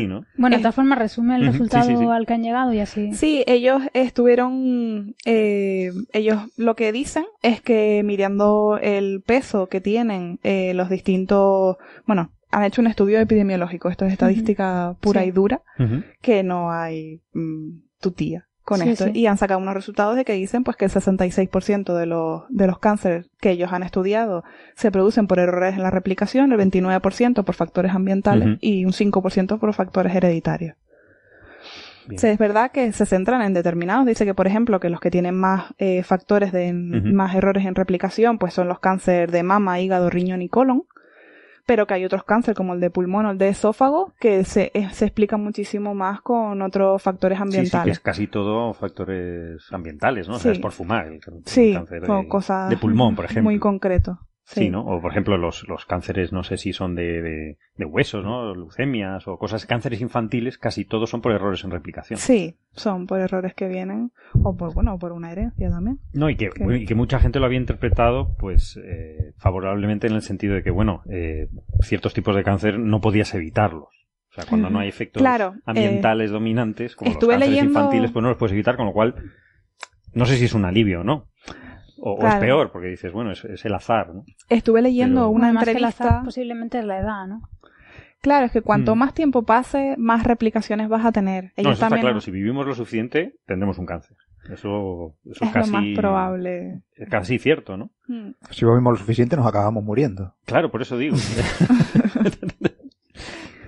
Parece que lo digo en todos los programas, pero yo siempre lo digo, el, principal factor de riesgo para la muerte es la vida. ¿La vida? Sí, sí. Así que, que leí una entrevista que le hicieron a, a uno de los autores y él decía que quería insistir mucho en el que esto no significaba que de, tuvieras que descartar eh, la prevención porque no significaba que pudieras comer lo que quisieras o pudieras fumar y, tener un mal estilo de vida, porque total, si dos tercios de los cánceres se iba a producir por errores en la aplicación, no había nada que hacer, sino era todo lo contrario. Es que esa es la lectura errónea, ¿no? Dicen, si dos tercios de los cánceres son por mala suerte o por, errores, digo, pues voy a seguir haciendo burradas. Él pues decía que no, que un, que un tercio de, de los cánceres se produce por factores ambientales, que es un porcentaje bastante alto. muy alto. Y que con los demás simplemente lo que había que hacer es aumentar eh, la prevención por medio de cribados y por medio de detección precoz. Porque si logramos tener el conocimiento suficiente sobre todos estos mecanismos como para llegar a pues a ver todos este tipo de, diferencias, pues lo que nos va a ayudar es detectar este tipo de enfermedades cuando son curables. Lo que te afecta, los, los posibles riesgos, detéctalo pronto. Claro, Entonces claro. puedes, puedes eh, acometer acciones para, para que no te, te dañe tanto. Vaya, yo que pensaba que podía dedicarme a la mala, a la mala vida, a la droga, al sexo, al rock and roll, ya no, se puede. No, me cachi la madre. No, el rock and roll sí. No, no, eso, también es, eso también es una causa de estas ambientales, ¿eh? Lo siento, A mí de todas maneras me preocupa también, yo estaba leyendo y parto de la base de que eh, la genética no es mi campo. ni parecido a mi campo, la epidemiología sí, pero la genética se me queda lejos. Sí es verdad que el año pasado estuve asistiendo a unas jornadas de, de genética cardiovascular y cosas así.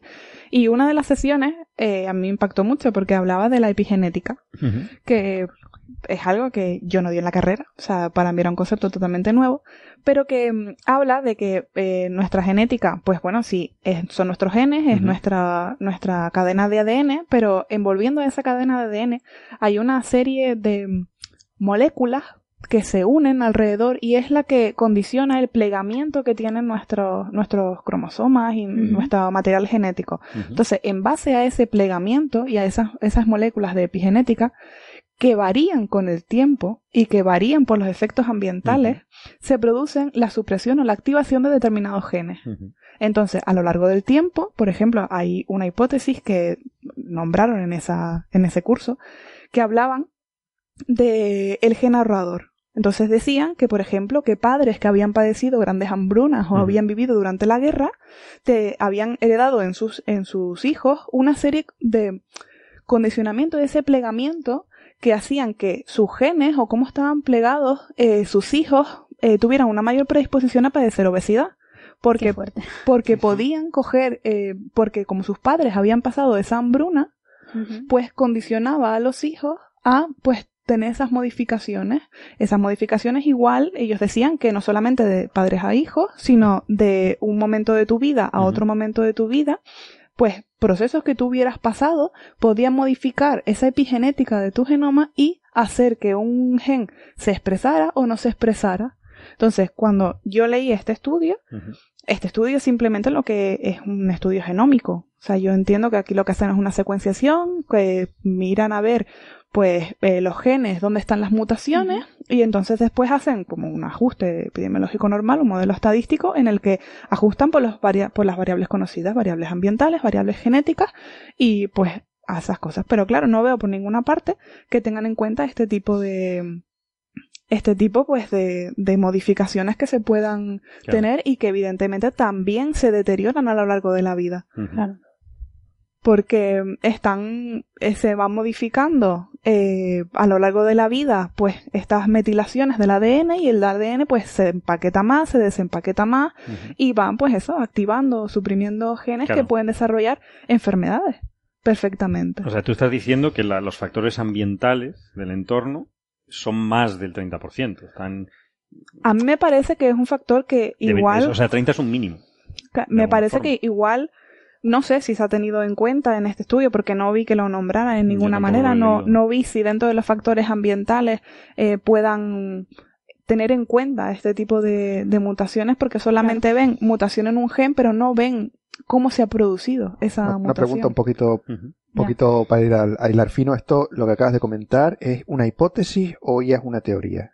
No, es que la epigenética es como más nueva que esto. Entonces, en los últimos años, lo del generador y lo sí, de. Sí, sí, por eso, que eso es una, hipótesis. Una hipótesis. Todavía no hay pruebas sólidas. Bueno, sí hay pruebas seguramente, pero todavía no hay. No...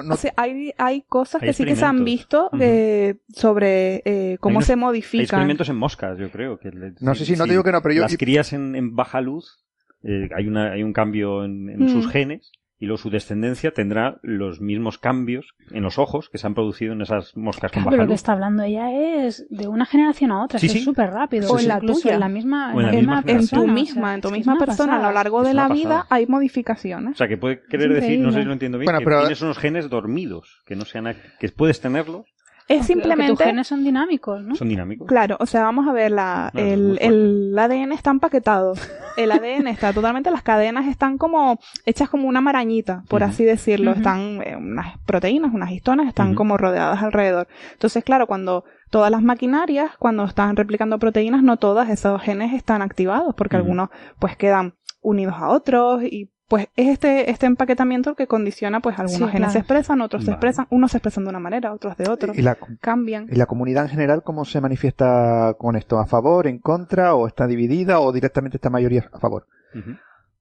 Eh, con este artículo en concreto de, de Science actual que acaba de eso, eh, el artículo salió hace unos días, hace una semana, y ya hay opiniones para todos los gustos. Entonces, como siempre, cuando salen los artículos, sí. Pero me refería a lo de lo que me comentabas antes de la epigenética. Eso, la gente se lo cree, o sea, los que llevan muchos años se lo creen o no se lo creen, porque es que a mí me resulta extraordinario. Pero claro, como yo no estudio eso, Hombre, yo que no me dedico a eso me lo creo. comentario. Sí, sí, sí, venga, Francis, que sabe de todo. Eh, lo de la epigenética hoy en día ya yo creo que está asumido y es parte del consenso entre todos los biólogos. Ah, vale, lo que yo quería saber. Sin de duda. Hace 20 años, eh, cuando empezaron a tener las primeras pruebas. Lo que tenemos que recordar es una cosa muy importante. A veces lo olvidamos. El ADN humano de todas nuestras células es idéntico, pero compara una célula de la piel con una neurona, por ejemplo, que te conecta la, la médula espinal con la punta del dedo gordo del pie? Y di, ¿se parecen en algo esas dos células? ¿Se parece en algo una célula del hígado a una célula del corazón? ¿A una célula de un músculo? ¿Qué diferencia esas células que tienen el mismo ADN? Lo que los diferencia son la epigenética. Es decir, el ADN en el núcleo, en la cromatina, en cómo está plegado cada uno de los cromosomas en cada una de esas células, eh, tiene ciertas marcas eh, ciertas metilaciones, ciertos tipos de marcas que determinan qué genes se expresan y qué genes no se expresan. Y en función de qué genes se expresen, la célula es de un tipo o de otro tipo. Y ese proceso además es dinámico, porque las células están vivas.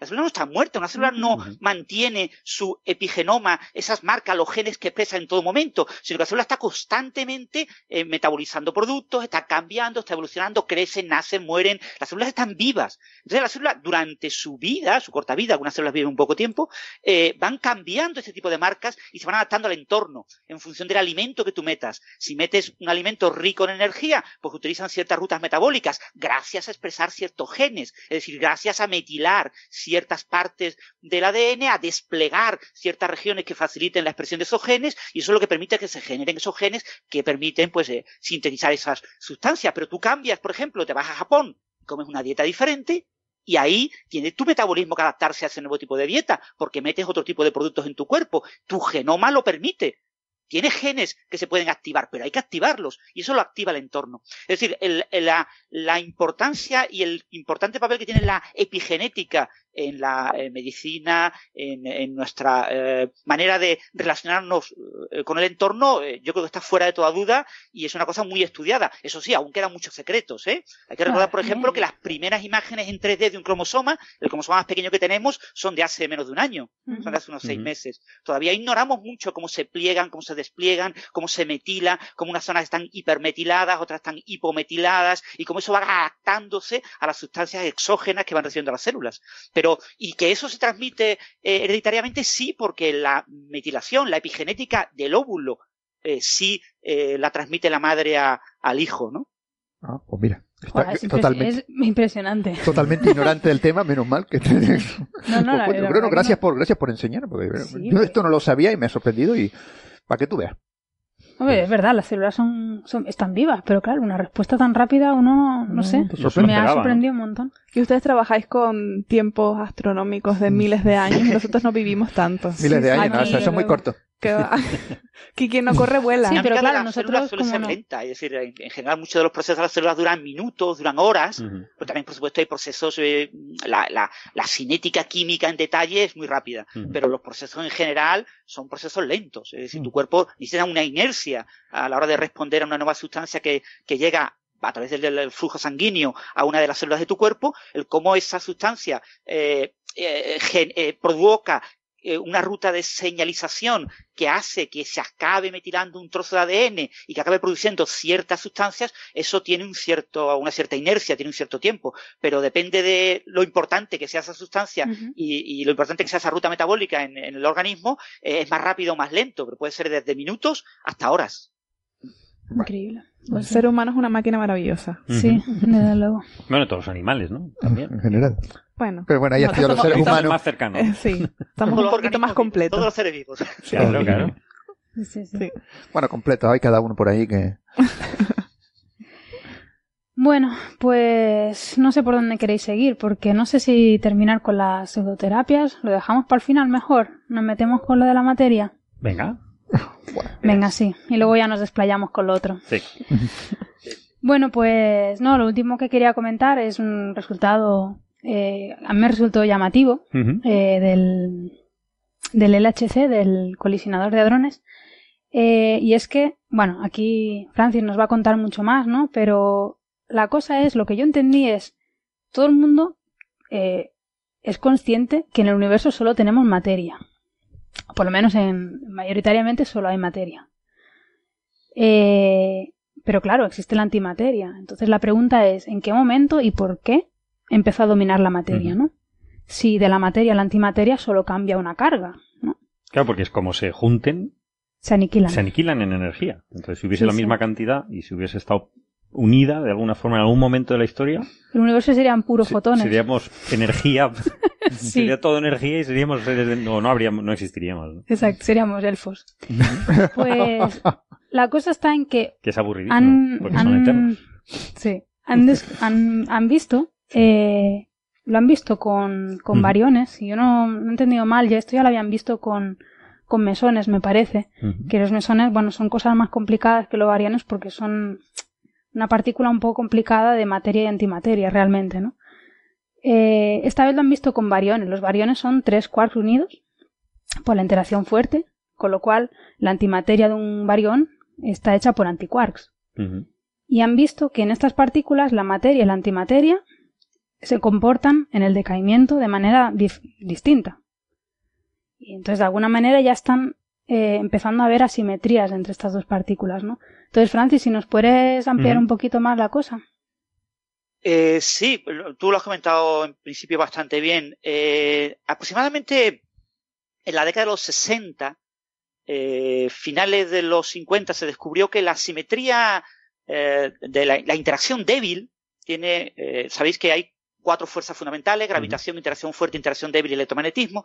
La interacción débil viola la paridad. Eso fue en aquel momento, fue algo muy importante. Viola la simetría de paridad. El hecho de que las desintegraciones débiles, eh, miradas en un espejo, eh, no son idénticas. ¿Eh? No ocurren con la misma probabilidad miradas en un espejo que en el mundo nuestro, ¿no? El, mundo de Alicia tras el espejo es distinto al mundo de Alicia, al mundo real, ¿no? Eh, durante los 60 se descubrió que no solo violan la paridad, sino que también violan la simetría CP, la simetría de conjugación de carga y paridad. Yo cambio las cargas de signo y cambio, reflejo un espejo, cambio la paridad, y eso también se viola. Y eso se observó en mesones. Los mesones son partículas eh, como el pión, el caón. Esto la violación de la simetría CP se observó en caones y fue muy rápidamente premio Nobel de física. Eh, los, son partículas formadas por dos quarks, un quark y un antiquark. Y son partículas, los piones son partículas que recibimos los rayos cósmicos y que están constantemente bombardeándonos. Bien, pues lo que se descubrió es que eh, la desintegración de los caones y de los anticaones, que son mesones, es diferente, ocurre con una probabilidad ligeramente distinta. Eso se descubrió en los 60 y desde entonces se ha observado la violación de la simetría CP muchas veces. ¿no? Se pensaba, obviamente, por la teoría predice que eso también tiene que ocurrir con los bariones. Los bariones son partículas formadas por tres quarks, como el protón o el neutrón que tenemos en los núcleos. En este caso se ha observado con una partícula que se llama lambda. La partícula lambda está formada por un quark arriba, un quark abajo y eh, si fuera otro quark eh, arriba sería un protón, si fuera otro quark abajo sería un neutrón, pero eh, la partícula lambda es cuando ese otro quark no es ninguno de estos dos. Es mm. decir, tenemos quark arriba, quark abajo y o un quark extraño, que es la lambda de toda la vida, o, un quark encantado, un quark encanto, sería la lambda C, o un quark bottom, el quark fondo, que es un la lambda B. Bien, por lo que se esperaba, los modelos teóricos predicen, que es que la simetría CP también debe violarse en este tipo de, variones. Pero es muy difícil, por un lado, producir variones de antimateria, es decir, antivariones, eh, de tipo la partícula antilanda cuesta mucho trabajo producirla. Y por otro lado, observar esas desintegraciones es muy complicada, porque la partícula lambda eh, eh, se desintegra básicamente en un protón, que también es un barión, y en varios muones o en varios caones. Puedes tener, perdón, he dicho muones, no piones. en, en, en, tres piones o en tres caones. Pero son desintegraciones muy raras, muy difíciles de ver. Uno de los objetivos de uno de los detectores del LHC en el CERN, que se llama LHC-B, que está especializado en las partículas que tienen quark bottom, por ejemplo, variones como el, el barión el lambda B o eh, diferentes mesones, los mesones B. Pues este experimento ha tratado de observar esta eh, violación de la simetría CP predicha eh, utilizando las colisiones del LHC y lo ha logrado. Es decir, lo que se ha publicado ahora, se ha publicado eh, bastante bien, porque se ha publicado en la revista Science, ¿no? no perdón, no en Nature, se ha publicado en Nature. un artículo en el que se verifica ya, eso es solamente con el análisis de colisiones del LHC RAN 1 es decir, las colisiones a 7 y a 8 teratronvoltios que acabaron en el año, a principios del año 2013. Todavía no se han analizado, en este tipo de desintegraciones son muy difíciles de analizar eh, a nivel teórico los datos, eh, las nuevas eh, colisiones del año pasado y, del año anterior, de 2015-2016, que probablemente con toda seguridad confirmarán de nuevo este resultado. Entonces se ha observado la violación de la simetría CP en los variones lambda B eh, que se desintegran en piones. En los que se desintegran en caones todavía no se ha observado. Y hasta ahora solo se ha observado a 3,3 sigmas. Todavía no es descubrimiento. Todavía no son 5 sigmas. Exacto. Eh, es un resultado muy interesante, esperado obviamente. Eh, lo más interesante quizás es que se ha observado un poquito eh, hay mayor violación, un poquito más de, violación de lo que se esperaba a nivel teórico, pero eh, la predicción teórica es complicada de hacer eh, bien, con lo que en este tipo de estudios siempre el experimento va por delante de la teoría. Y, pero en cualquier caso, con toda seguridad, cuando se repitan estos análisis con los datos de 2015 y 2016, con colisiones a 13 teraelectronvoltios, con toda seguridad se confirmará este resultado y se obtendrán de nuevo otras 3, 3 y pico eh, sigmas de confianza estadística que unidas a las anteriores superarán las 5 sigmas y hablaremos de descubrimiento. Vamos a ver. Esperemos que sí. Vamos a ver, porque esto nos afecta. Nosotros estamos hechos de variones. Entonces... Sí, sí, sí. y en cuanto a la relación con la simetría materia-antimateria primordial, bueno, uno de los mecanismos para producir esa asimetría materia-antimateria es lo que se llama la variogénesis. El hecho de que eh, las partículas formadas por quarks, los mesones y los variones, eh, sean partículas que presenten una asimetría CP, ¿eh? que el, cambio de las cargas y la reflexión en un espejo de una desintegración con una probabilidad ligeramente distinta. Efectivamente. Entonces, encontrarlo en variones, pues está muy bien porque es otra fuente de asimetría CP. Pero lo que hay que recordar, y lo más importante, es que ahora mismo el modelo estándar, la interacción débil, contiene que hayamos podido verificar experimentalmente, menos violación CP de la necesaria. Vale. Menos de un tercio con lo que con toda seguridad hay fuentes de asimetría materia-antimateria por descubrir. Muchos expertos creen que la física de los neutrinos, donde eh, si los neutrinos son partículas de Dirac, habría un parámetro eh, que viola esta simetría, y si son partículas de Majorana, habría tres parámetros que violan esta simetría, podrían contener el resto de la simetría CP que falta, y eh, se haría entonces una leptogénesis, una leptogénesis eh, acoplada o actuando eh, de manera paralela a la variogénesis para producir la simetría materia-antimateria. Oye, ya que, estás aquí, yo voy a aprovechar porque me ha resultado curioso esto de los mesones, que son partículas, o sea, son quark, antiquark, pero algo más tiene que haber, ¿no? Porque si no, eso no, muy estable no es, ¿no? ¿Cómo, sí, sí, es un mesón? estable. esto es una cosa que tenemos que conceptuar.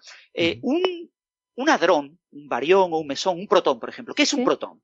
Tú habrás leído. Un protón, pues son tres quarks. El quark arriba, el quark abajo y otro quark arriba. Eso es mentira, no es verdad, ¿vale?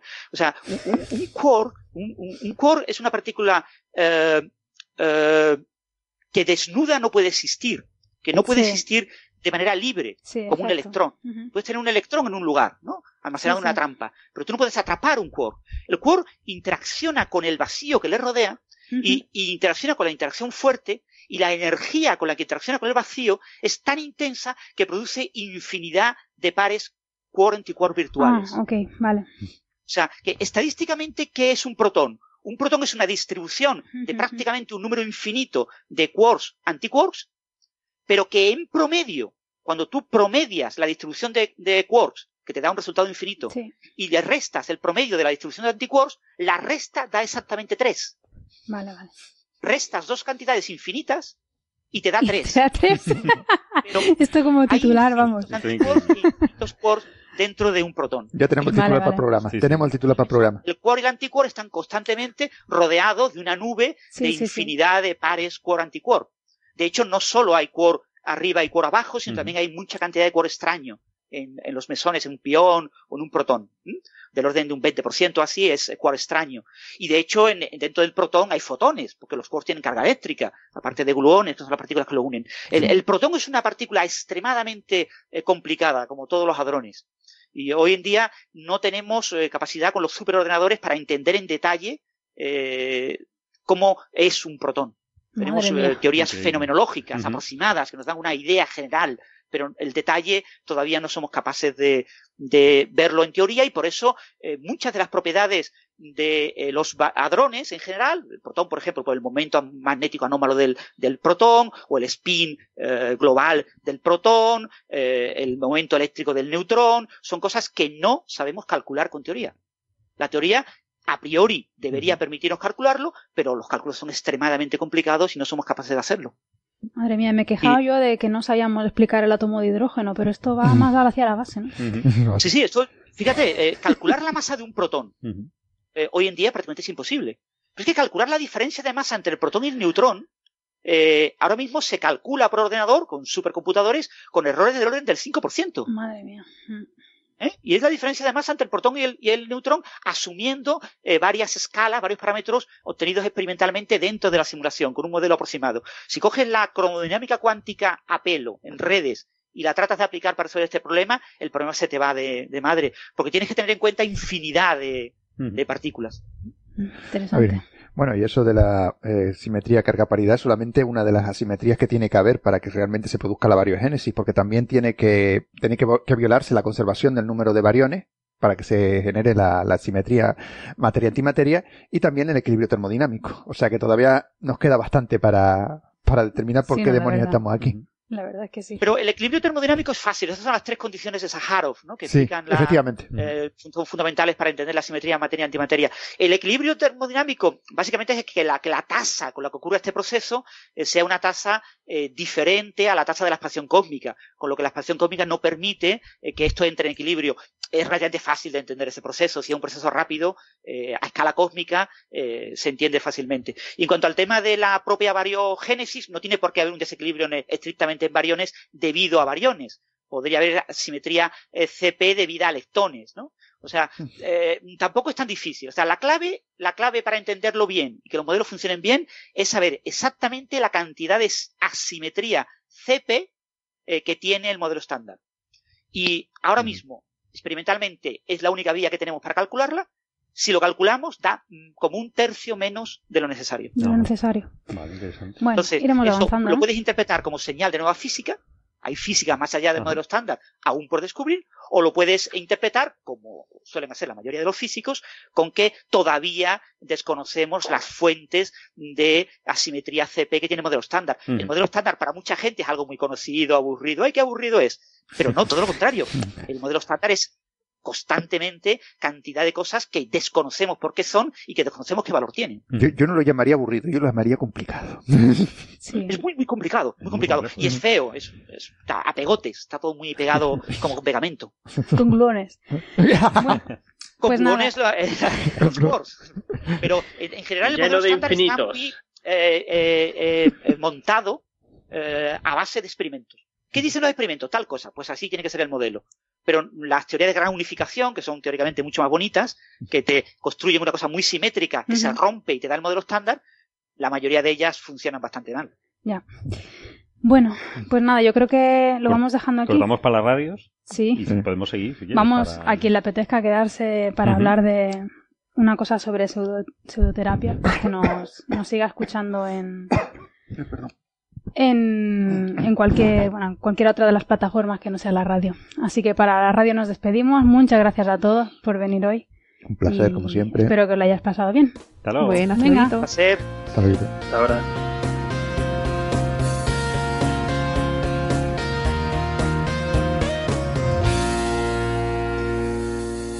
Bueno, pues nos quedamos un ratito más para hablar de esto último.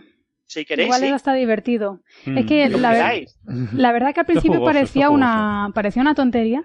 Hasta que de repente haciendo mis clics aleatorios que me llegan a un montón de páginas esas que te salen abajo, ¿no? yo siempre a veces te salen cosas extrañas. Yo me voy ramificando y al final acabo encontrando cosas bastante curiosas, ¿no? Bueno. Cuéntalo, cuéntalo. Eh, bueno, lo que me mandó Carlos fue un, una noticia sobre... Bueno, cuéntalo tú, Carlos. Si sí, no, es simplemente que se, me, sorprendió que, que, se iba a crear eh, un observatorio en contra, en principio, de las pseudoterapias.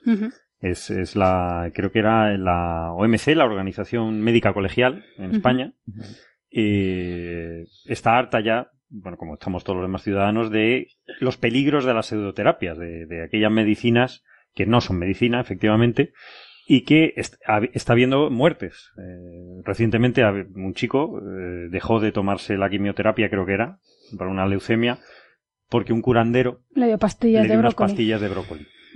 Entonces, esto es una, bueno, esto está, pasa, pasa muy a menudo y es una cosa gravísima, ¿no? Entonces, el, la, organización médica eh, colegial está tomando cartas en el asunto y, y me alegró saber que ya van a definir qué son pseudoterapias, y poner eh, un formulario de denuncia para los ciudadanos que se puedan informar, puedan denunciar y se, eh, se empieza a hacer una, una lista. A mí quizá no me gusta lo del tema de las listas de páginas web, pero eh, un poquito alertar a la sí pero es un poco alertar a la población quizá de lo que no es medicina y que hay que tener muchísimo cuidado.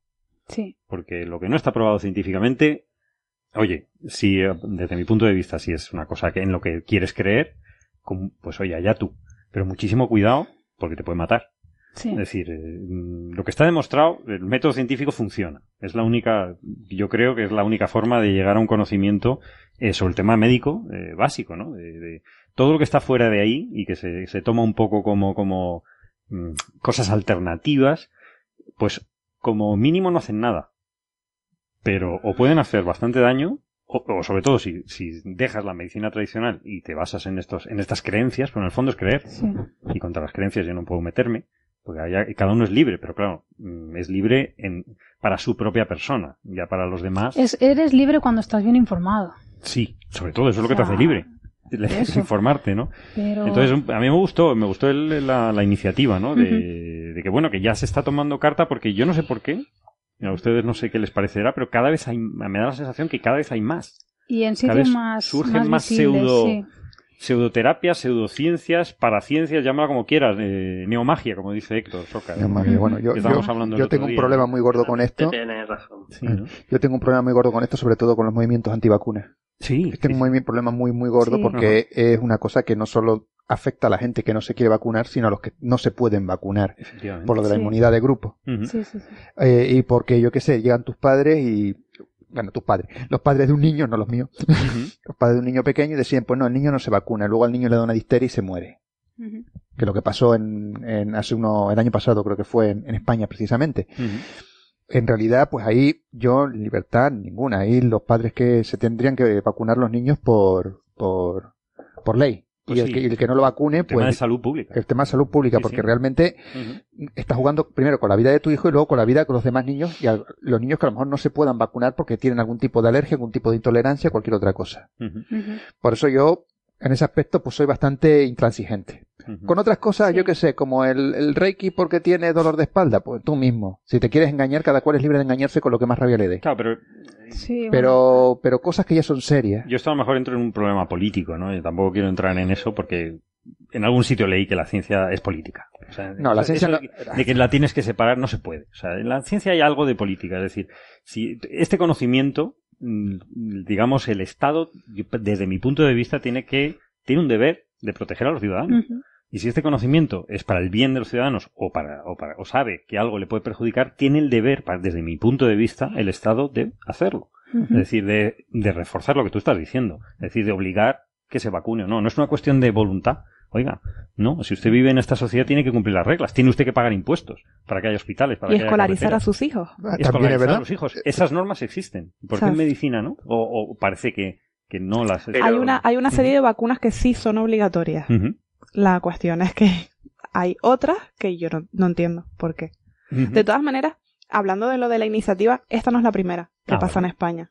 Esto, el mes pasado se surgió la de los farmacéuticos. A mí como me toca más de cerca y me llega la del boletín de farmacéuticos, pues eh, la eh, Farmaciencia es una plataforma que se montó el año pasado. Yo lo sigo en Twitter. Sí, pues han montado también, se han constituido. Ellos se llaman Magonia. La esta ah, es, muy graciosa porque además ponía Magonia eh, ventana crítica al mundo del misterio. Claro. Y entonces ellos lo que hacen es informar. Es verdad que igual la de la Organización Médica Colegial es más agresiva porque eh, pues ha puesto un formulario para que tú denuncies eh, pseudoterapia. no, no, pero es que hay cosas que sí hay que denunciar, hay cosas que hay que llevarlas, hay que llevar determinadas personas que se ponen a hablarte, dirían, no, no, no, no, tú deja la quimioterapia, deja de tratarte el cáncer que tienes, tómate esta eh, infusión de tisana con hojitas de anís y te vas a curar. No, no, te vas a morir, coño, esa gente es un, es un fraude. Esa gente está, eh, es, un fraude y los fraudes se persiguen. Se deberían perseguir. Pero no se persiguen, eso No, pero es que se tienen que perseguir. O sea, yo no sé qué, qué problema. Perdón, que me he encendido. lo siento, lo siento, perdón, me he encendido. Me, me, baja un punto, sí, sí. No, bueno, pues espérate que te espérate, cuente espérate. la historia. Bajo, bajo, bajo un punto. Cuando yo he dicho que ido... un levísimo inciso, eh, y, y Taisa? Dime. Eh, Magonia es el blog de un amigo de Luis Alfonso Gámez, que es periodista de El Correo. Eh, Magonia, una ventana al mundo del misterio, es su blog. Sí, yo lo iba, pero ahí lo iba a decir. Él pertenece al círculo escéptico, él fue el, el, el presentador de un programa de la televisión del País Vasco que se llamaba Escépticos. Eh, pero sí, este es su blog. ¿eh? Aquí él se hace. Ah, pensé que era el nombre de la plataforma. La asociación, es ARP. Eh, la Asociación de Escépticos de España. Sí, sí, de, pensamiento del pensamiento crítico. Claro. Exactamente. Sí. Bueno, y seguramente los comentarios ahora de iVoox habrá algún inteligente e iluminado que pondrá, bien, miren, fíjense, están pagados por la farmacia. Después de lo que habíamos con decir. No, con no leerlo, yo ya aprendí no, no, a no, no, no leerlo. No, sí, lo, bueno, lo digo es un inciso, o sea, tenemos mucho cariño a la gente y nos encantan los comentarios, pero hay, bueno, hay cierta gente que bueno, que no tiene... No lo digo por la gente de iVox en general, digo porque siempre habla alguien que no, no, no, no, gente de iVox, encantado con ellos. Caso. Bueno, lo que pasa, por eso decido no leerlos, porque en el fondo, a ver, cada uno puede tener su opinión, ¿eh? Ah, y yo no voy a censurar la de nadie. A ver, si a alguien no le parece bien las cosas que digo, pues que lo, lo puede decir sin problema. Pero no me puede insultar. Ah. Entonces, como la gente no para de insultar, pues yo lo que he decidido hacer es no leerlos. es un poco para defenderme. Sí, son los que menos me da pena porque hay gente que te manda muchas cosas buenas, pero sinceramente no estoy para aguantar insultos. La verdad, no, no tengo la personalidad suficiente como Yo sí los aguanto y además los repito. Pues no. Yo aguanto los insultos, lo que pasa es que me enciendo y empiezo a insultarlos a ellos también. Bueno, la cosa es que cuando Carlos manda esta cosa, estuve mirando lo de eso, lo de la plataforma, eh, perdón, lo de la iniciativa esta, y fui haciendo clics, ¿no? Y llegué a uno que yo pensaba que era una broma, pero no, era, era verdad, era verdad. Resulta que Radio Nacional tiene un programa que se llama En Cuerpo y Alma, que lo presenta y dirige María José Carmona, eh, que trata, pues, sobre terapias alternativas. Ah, genial. ¿Eh? Entonces yo no me lo podía creer. De hecho, eh, con Carlos al mediodía estuvimos escuchando uno de los capítulos que se llamaba, ¿cómo era? Biomagnetismo. biomagnetismo. Porque me llamó la atención, digo, ¿qué es esto de biomagnetismo? Sí, aguanta, aguanta. Y nada, empezó la señora a hablar de qué era el biomagnetismo. Mientras hablaba, metió como, digamos, la entrevista a un experto, que eso ya muy mal. Bueno, no sé. Era una cosa tan surrealista que yo le dije a él, digo, esto parece un gag de Ortega. Porque lo parecía totalmente. La voz de ella, luego la voz del otro, deformada, diciendo con sentido del humor. O sea, diciendo cosas totalmente ridículas. o sea, yo me estaba riendo, digo, pero ¿de verdad? Pues sí, son capítulos emitidos por la radio pública en Radio 5. Y estaba alucinando. Y además cubre, lo gracioso, bueno, no lo gracioso, cubre todo el espectro de estas cosas. Sí, claro, claro, porque ya que te pones. Reiki, eh, ¿qué más? Imposición de manos. no, aquello que no sabía qué era, el pensamiento positivo. Pensamiento positivo. Que era básicamente que si piensas. pero le llaman de una manera más curiosa. Era reconfiguración. Con... No, Como las constelaciones familiares. Reconfiguración consciente. Bueno, no sé. Una, sarta de. Sí, con todas las. Tonterías increíbles. Las connotaciones y, todo, con todos los argumentos que se usan, ¿no? De que, que son cosas. Eh, son terapias naturales. Antiguas. Antiguas, tradicionales, paralelas a la medicina. Eso, eso te iba a decir, que si hablas con una persona que, que sigue este tipo de, de pseudoterapia ese es el argumento que te da, en plan de que, bueno, de que estamos vendidos a la química, de que la química no es parte de nuestro cuerpo, de que... Pero ¿cómo que no? Es que eso es muy gracioso. me gustan las cosas que no contienen química. No, no existen. a mí hace poco, a mí hace poco una chica me dijo que, que ella no tomaba fármacos porque todos los fármacos salían de las plantas, entonces ella se comía las plantas. Y le dije, toma. Toma. Muy bien. y le dije, pues que ni le rebatí. Le dije, bueno, no, no todos los fármacos salen de las plantas. Y me dijo, ah, no. Y digo, no, no, no, no. Pero claro, me quedé tan cortada cuando me lo dijo. Digo, bueno, por lo menos se come las plantas y no se come la tierra de la que salen las plantas. Mm. Digo, porque si no, Hombre, yo qué sé, hay plantas que yo muy bien, comidas enteras no le van a sentar, no por nada. O sea, hay cosas de las plantas como que. Ella me decía que, por ejemplo, que si ella. Y depende de dónde las coja también, porque si por ahí caga una vaca, con perdón. O sea, vamos a ver, a eso tiene que estar de bacterias, echerichia coli hasta arriba. Bueno. Te los puedes meter. Ostras, que como no sean las, buenas, te, te, vas por el camino. Si no, pregúntale a a lo que pasó hace unos años en Alemania por culpa precisamente de una contaminación con, bacterias de estas que, que, habían usado creo que abono humano para, para cultivar no sé qué, qué, brotes de soja, se fueron a Alemania y no los lavaron bien, se los comieron y los tipos, hubo gente que se murió.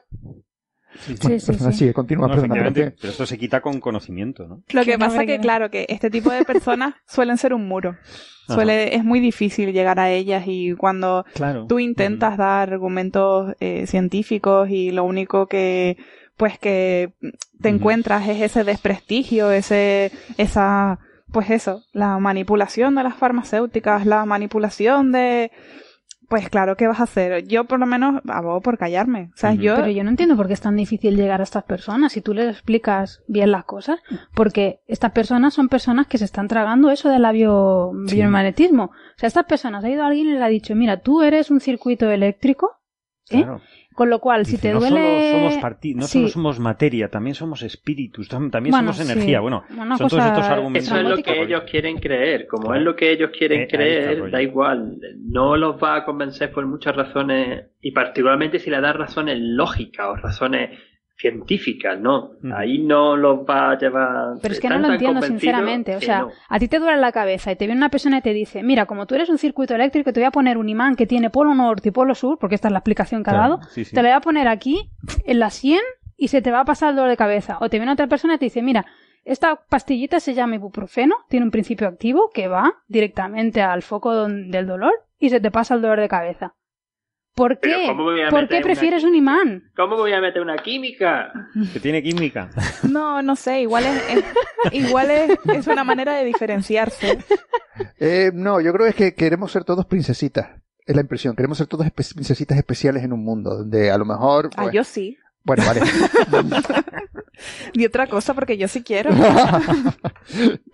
pero el problema es que son creencias, lo que ha dicho Ángel. Es decir, llegas al. no, te quieres sentir un creer cosas. Te quieres sentir especial, te quieres sentir que, que, eres importante y tal, y es una manera. Como Has conectado con el cosmos. Ahí le has dado, solo uno con el cosmos. Porque como más conectado no puedes estar si eres polvo de estrella, desgraciado. Efectivamente. Ay, Dios, perdón, se me están escapando las palabrotas. Pero y más conectado con el cosmos que el fentanol, por ejemplo. Claro, que la, química de las estrellas, que vienen las estrellas. es que no entiendo. Sí, yo, yo creo que una cosa que a veces olvidamos es el tema de que somos humanos, somos personas sociales, nos encantan eh, las relaciones familiares, las relaciones con los amigos, etcétera.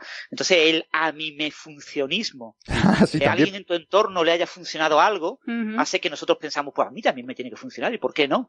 El que eh, tú vayas a un eh, curandero y el curandero te hable, te trate bien, te dedique tu tiempo, te va a sacar los cuartos, pero te dedicas tu tiempo, vas al médico y es la lista de espera, llega al médico, mira, tengo cinco minutos, a ver, yo creo que lo que tienes es un resfriado, eh, tómese no sé qué y váyase. Siempre me da lo mismo, ni, siquiera me ha mirado. Dice, uh el curandero te toca, te, se acerca a ti, trata de ver tus problemas.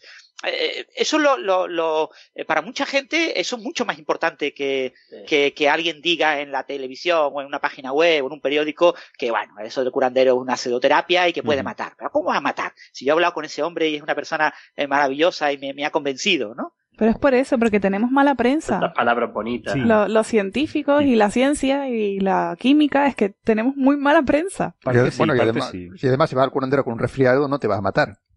Pero como vayas con algo más pues, serio, sí. Ese es el problema. De todas formas, hay un, factor humano que es lo que quiere, como, como el expediente X, ¿no? Yo quiero creer. Es decir, mm. independientemente de la evidencia, les a la gente nos apetece a todos creer en cosas que no existen. Pero hay gente que sabemos distinguir lo que es fantasía de realidad y hay gente que no. Entonces, mm.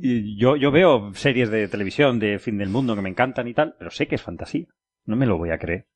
Pero yo creo que hay gente que no distingue. Entonces ve programas que, que nos, nos, han criticado mucho por meternos con estos programas de, de no sé cuántos milenios, un, de, este, de este tipo de, de, cosas mágicas, que a mí me parecen fantasía.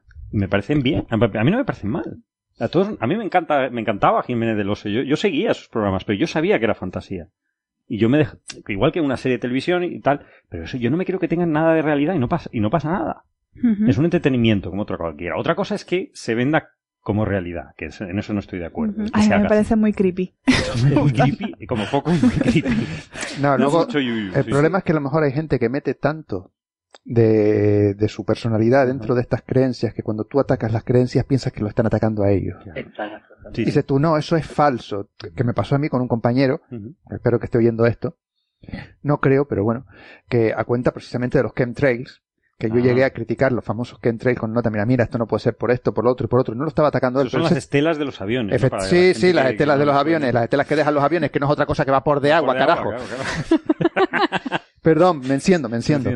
Eh, el, eh, y claro, yo le decía, se lo expliqué y tal, pero él se sentía que yo lo estaba atacando a él. Decía, pero no, no, no, si yo, si yo sé que tú eres inteligente, a cualquiera nos pueden engañar, a cualquiera nos pueden engañar. Eh, y más si no tienes, si no has tenido una formación previa en, en ciencias, si te has dedicado, yo qué sé, a lo que se dedica casi todo el mundo en España, letras, por Dios, maldita sea. Bueno, ahora pido perdón a la Asociación de Abogados Españoles, no quería insultarlo mucho, pero quiero decir que, claro, al atacar yo eh, la idea estúpida de que nos estaban fumigando con los aviones a reacción, él pensaba que lo estaba atacando a él. Él se sentía ofendido, él sentía que lo estaba haciendo de menos, sentía que lo que él había invertido tanto de sí mismo en esa creencia, que cuando yo le atacaba esa creencia, lo estaba atacando a él y dejó de ser amigo mío por eso. O sea, se enfadó conmigo, me bloqueó y dejó de hablarme y ni, llamadas ni nada. Por eso. Y yo a él no lo atacaba, y es mala, él, me caía muy bien, me sigue cayendo bien. Estoy seguro que si lo veo por ahí, bueno, no creo. Pero bueno, nunca se sabe. ¿Entiendes? O sea, es por lo que la, gente pone mucho de sí mismo en estas mm. cosas y, eh, es incapaz de distinguir lo que es atacar una idea de lo que es atacar una persona. Sí. Y bueno, lo dejo ya porque si no, voy a empezar a decir. De todas formas, esta discusión no era para criticar a la gente. no, es verdad, tiene razón. tiene razón. lo que decía Carlos es. Eso no se puede, no se puede. Radio Nacional no puede estar emitiendo este programa. es increíble. Eso es lo que no puede ser. Porque es que lo estamos pagando entre todos. Tú si lo haces una televisión privada, mm, te muerdes, pero te calles la boca. Pero si lo haces... No, no, no puede ser que lo estemos pagando él, ahí, en el gobierno, tiene que haber gente responsable de nosotros, se supone. Se supone que para eso están. Y si tú no sabes de ciencia, pues le preguntas a alguien que sepa. Pues es que hay gente que sabe. ¿Cuánta, que no es cuestión de que sepas de todo. ¿Perdón? ¿Cuántos políticos saben de ciencia? Pero es que ¿Cuántos no tienen políticos por qué tienen un conocimiento mínimo de ciencia? sí, en verdad, desgraciadamente. Pero bueno, están los comités asesores. Claro. Y si en sanidad tú le preguntas a tu comité asesor si eh, los niños tienen que ponerse las vacunas, va a haber un sí unánime. Y todo el mundo te va a decir sí, por supuesto. Sí. O, Entonces, el, cambio climático, tú preguntas al noventa y tantos por ciento de los investigadores y dices sí, hay cambio climático y es humano. Sí. Tomen medidas. Yo, yo es que lo, lo, lo, de la medicina no, que yo no, que sí que parece que está teniendo un auge últimamente con las pseudoterapias ahora, con todo el, repunte de casos que está habiendo de sarampión, que a mí me tiene súper preocupada porque ya hay un caso aquí. Sí. Justamente. Y que están habiendo varios en, en la península, varios casos precisamente por esto, que parecía que las primeras noticias cuando empezaron a salir parecía como que nos iban a quedar lejos y no han tardado sino unos meses. en empezar a ver bastantes casos en España y ya hay el primero aquí en, en Tenerife. Y es que...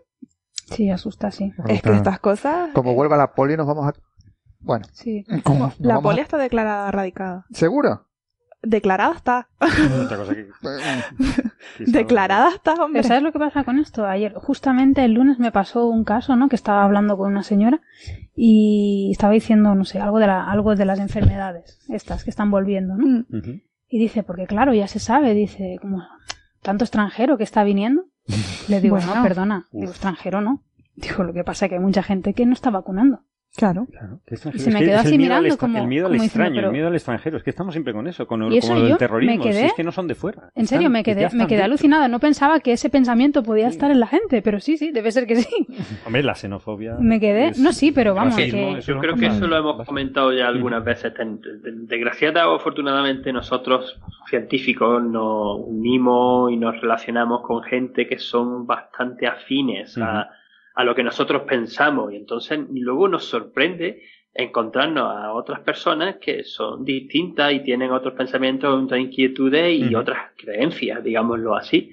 Pero es que desgraciadamente nosotros somos los raritos. Nosotros somos los pero, Habla por ti, yo soy una persona muy normal. porque hay gente escuchando. Pero no, no es que seamos los raritos. Vamos a, si estamos hablando de generalizar, y es verdad que los científicos eh, dentro de, de, los colectivos sociales, pues siempre hemos sido, pues eso, pues los más raritos, lo que siempre, yo qué sé, bueno, por generalizar, es el, el prejuicio que se tiene. Pero si vamos a generalizar, eh, un pilar de la comunidad no es el médico, no es el médico que le dice a la persona que tiene que vacunar a sus hijos. Entonces, ¿qué está pasando? Claro. ¿Sabes? No, es no me había entendido el rarito. No he querido decir que seamos raritos porque somos excéntricos, que también. O cualquier cosa. raritos porque somos los pocos. Minoría, sí. Somos la minoría. esa, es la palabra. mira, mira, tú también quieres ser una linda princesa. ¿Ves? Otro. Perdón, Ángel, lo siento, estoy... Eh, vamos a poner un ejemplito. Imaginaros, eh, yo que sé, os digo una terapia, angeloterapia. ¿Cuál? Una terapia y, vosotros podéis imaginaros lo que es o no imaginaros lo que es. Eh, ¿Alguno de vosotros tiene interés en saber en detalle qué es la angeloterapia? ¿Os vais a conectar a la Wikipedia a buscar lo que es la angeloterapia? ¿Vais a buscar al angeloterapeuta más cercano a vuestra casa? Probablemente no.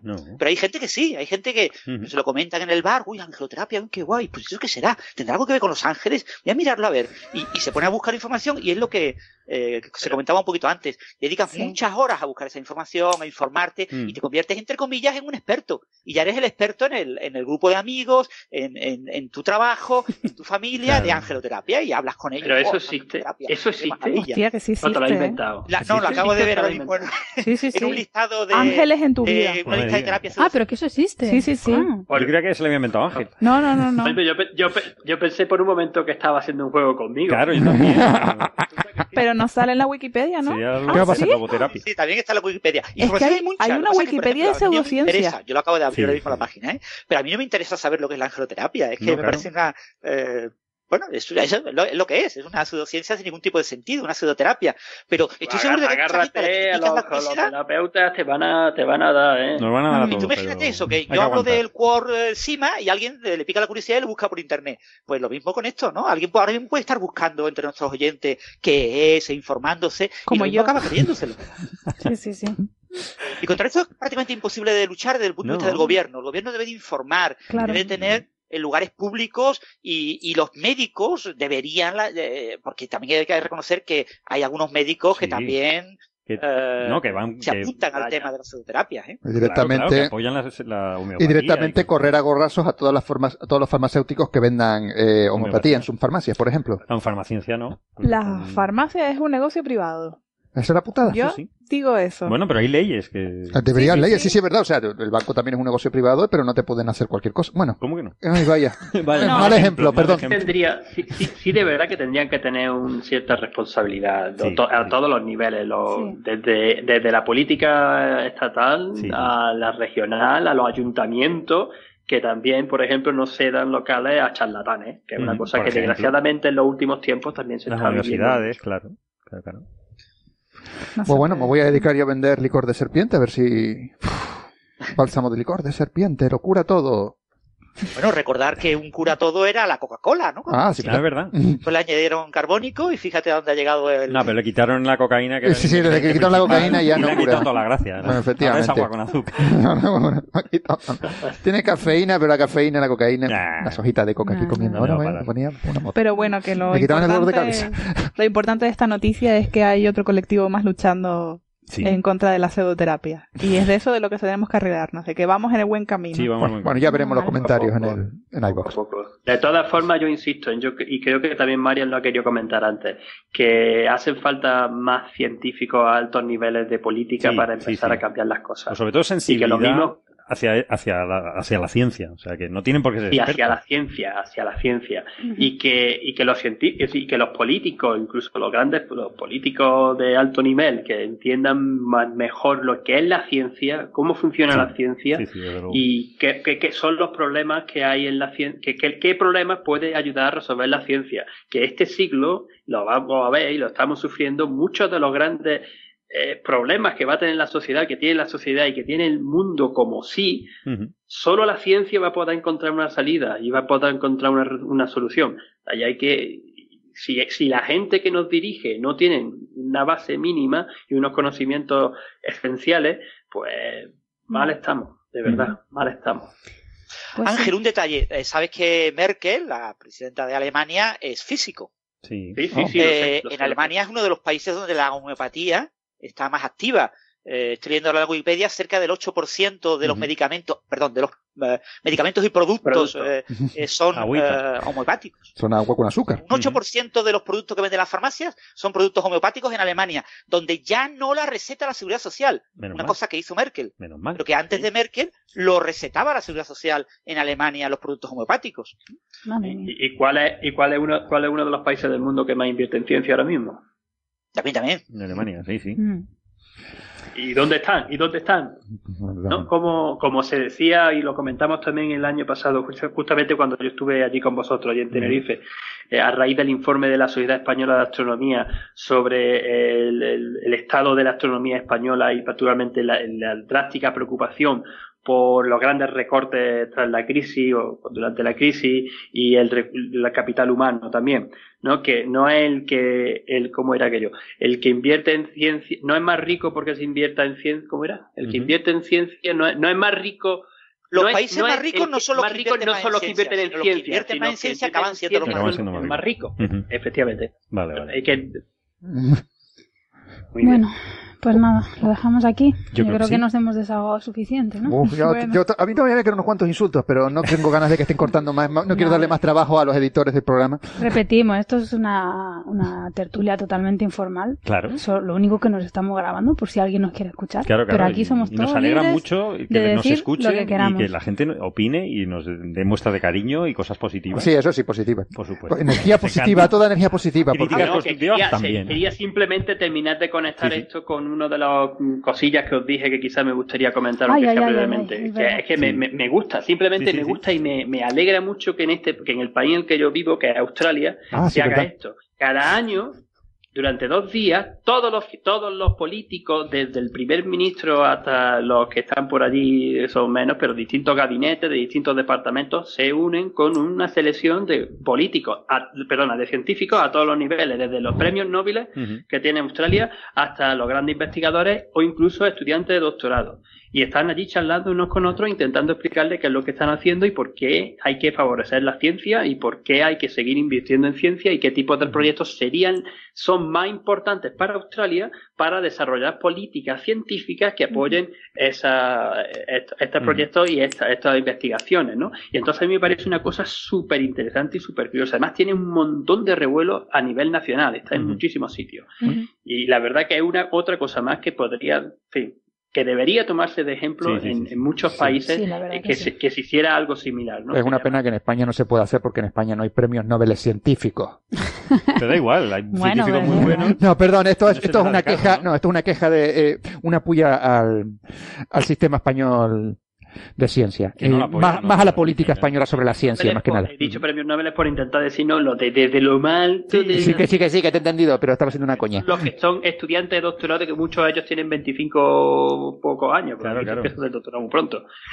Eh, así que. Yo diría que menos, ¿eh, Ángel? Yo diría que menos, ¿eh?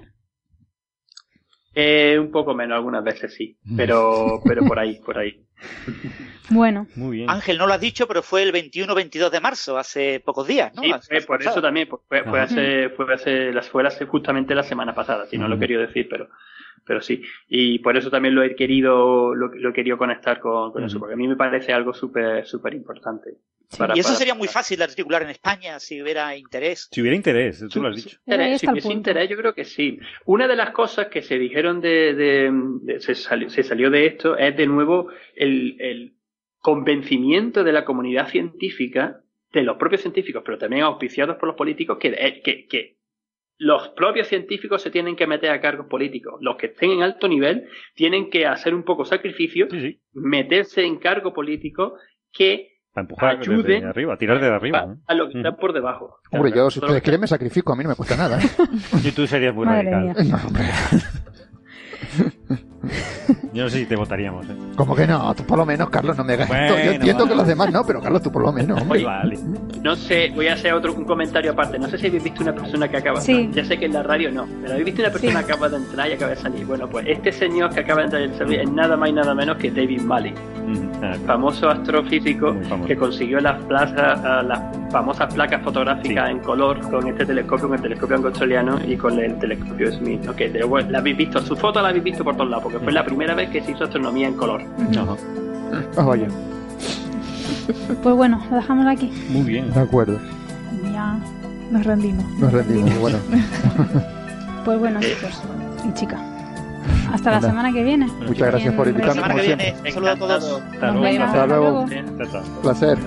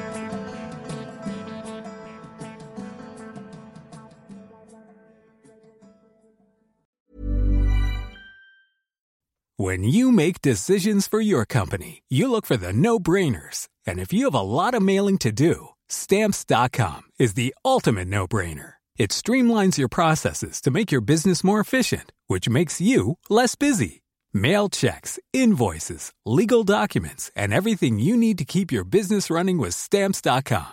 Seamlessly connect with every major marketplace and shopping cart. Schedule package pickups and see your cheapest and fastest shipping options from different carriers. With rates up to 89% off USPS and UPS rates. And with the Stamps.com mobile app, you can take care of mailing and shipping wherever you are. Make the same no-brainer decision as over 1 million other businesses with Stamps.com. Sign up with Code PROGRAM for a four-week trial, plus free postage and a free digital scale. No long-term commitments or contracts. That's Stamps.com. Code PROGRAM.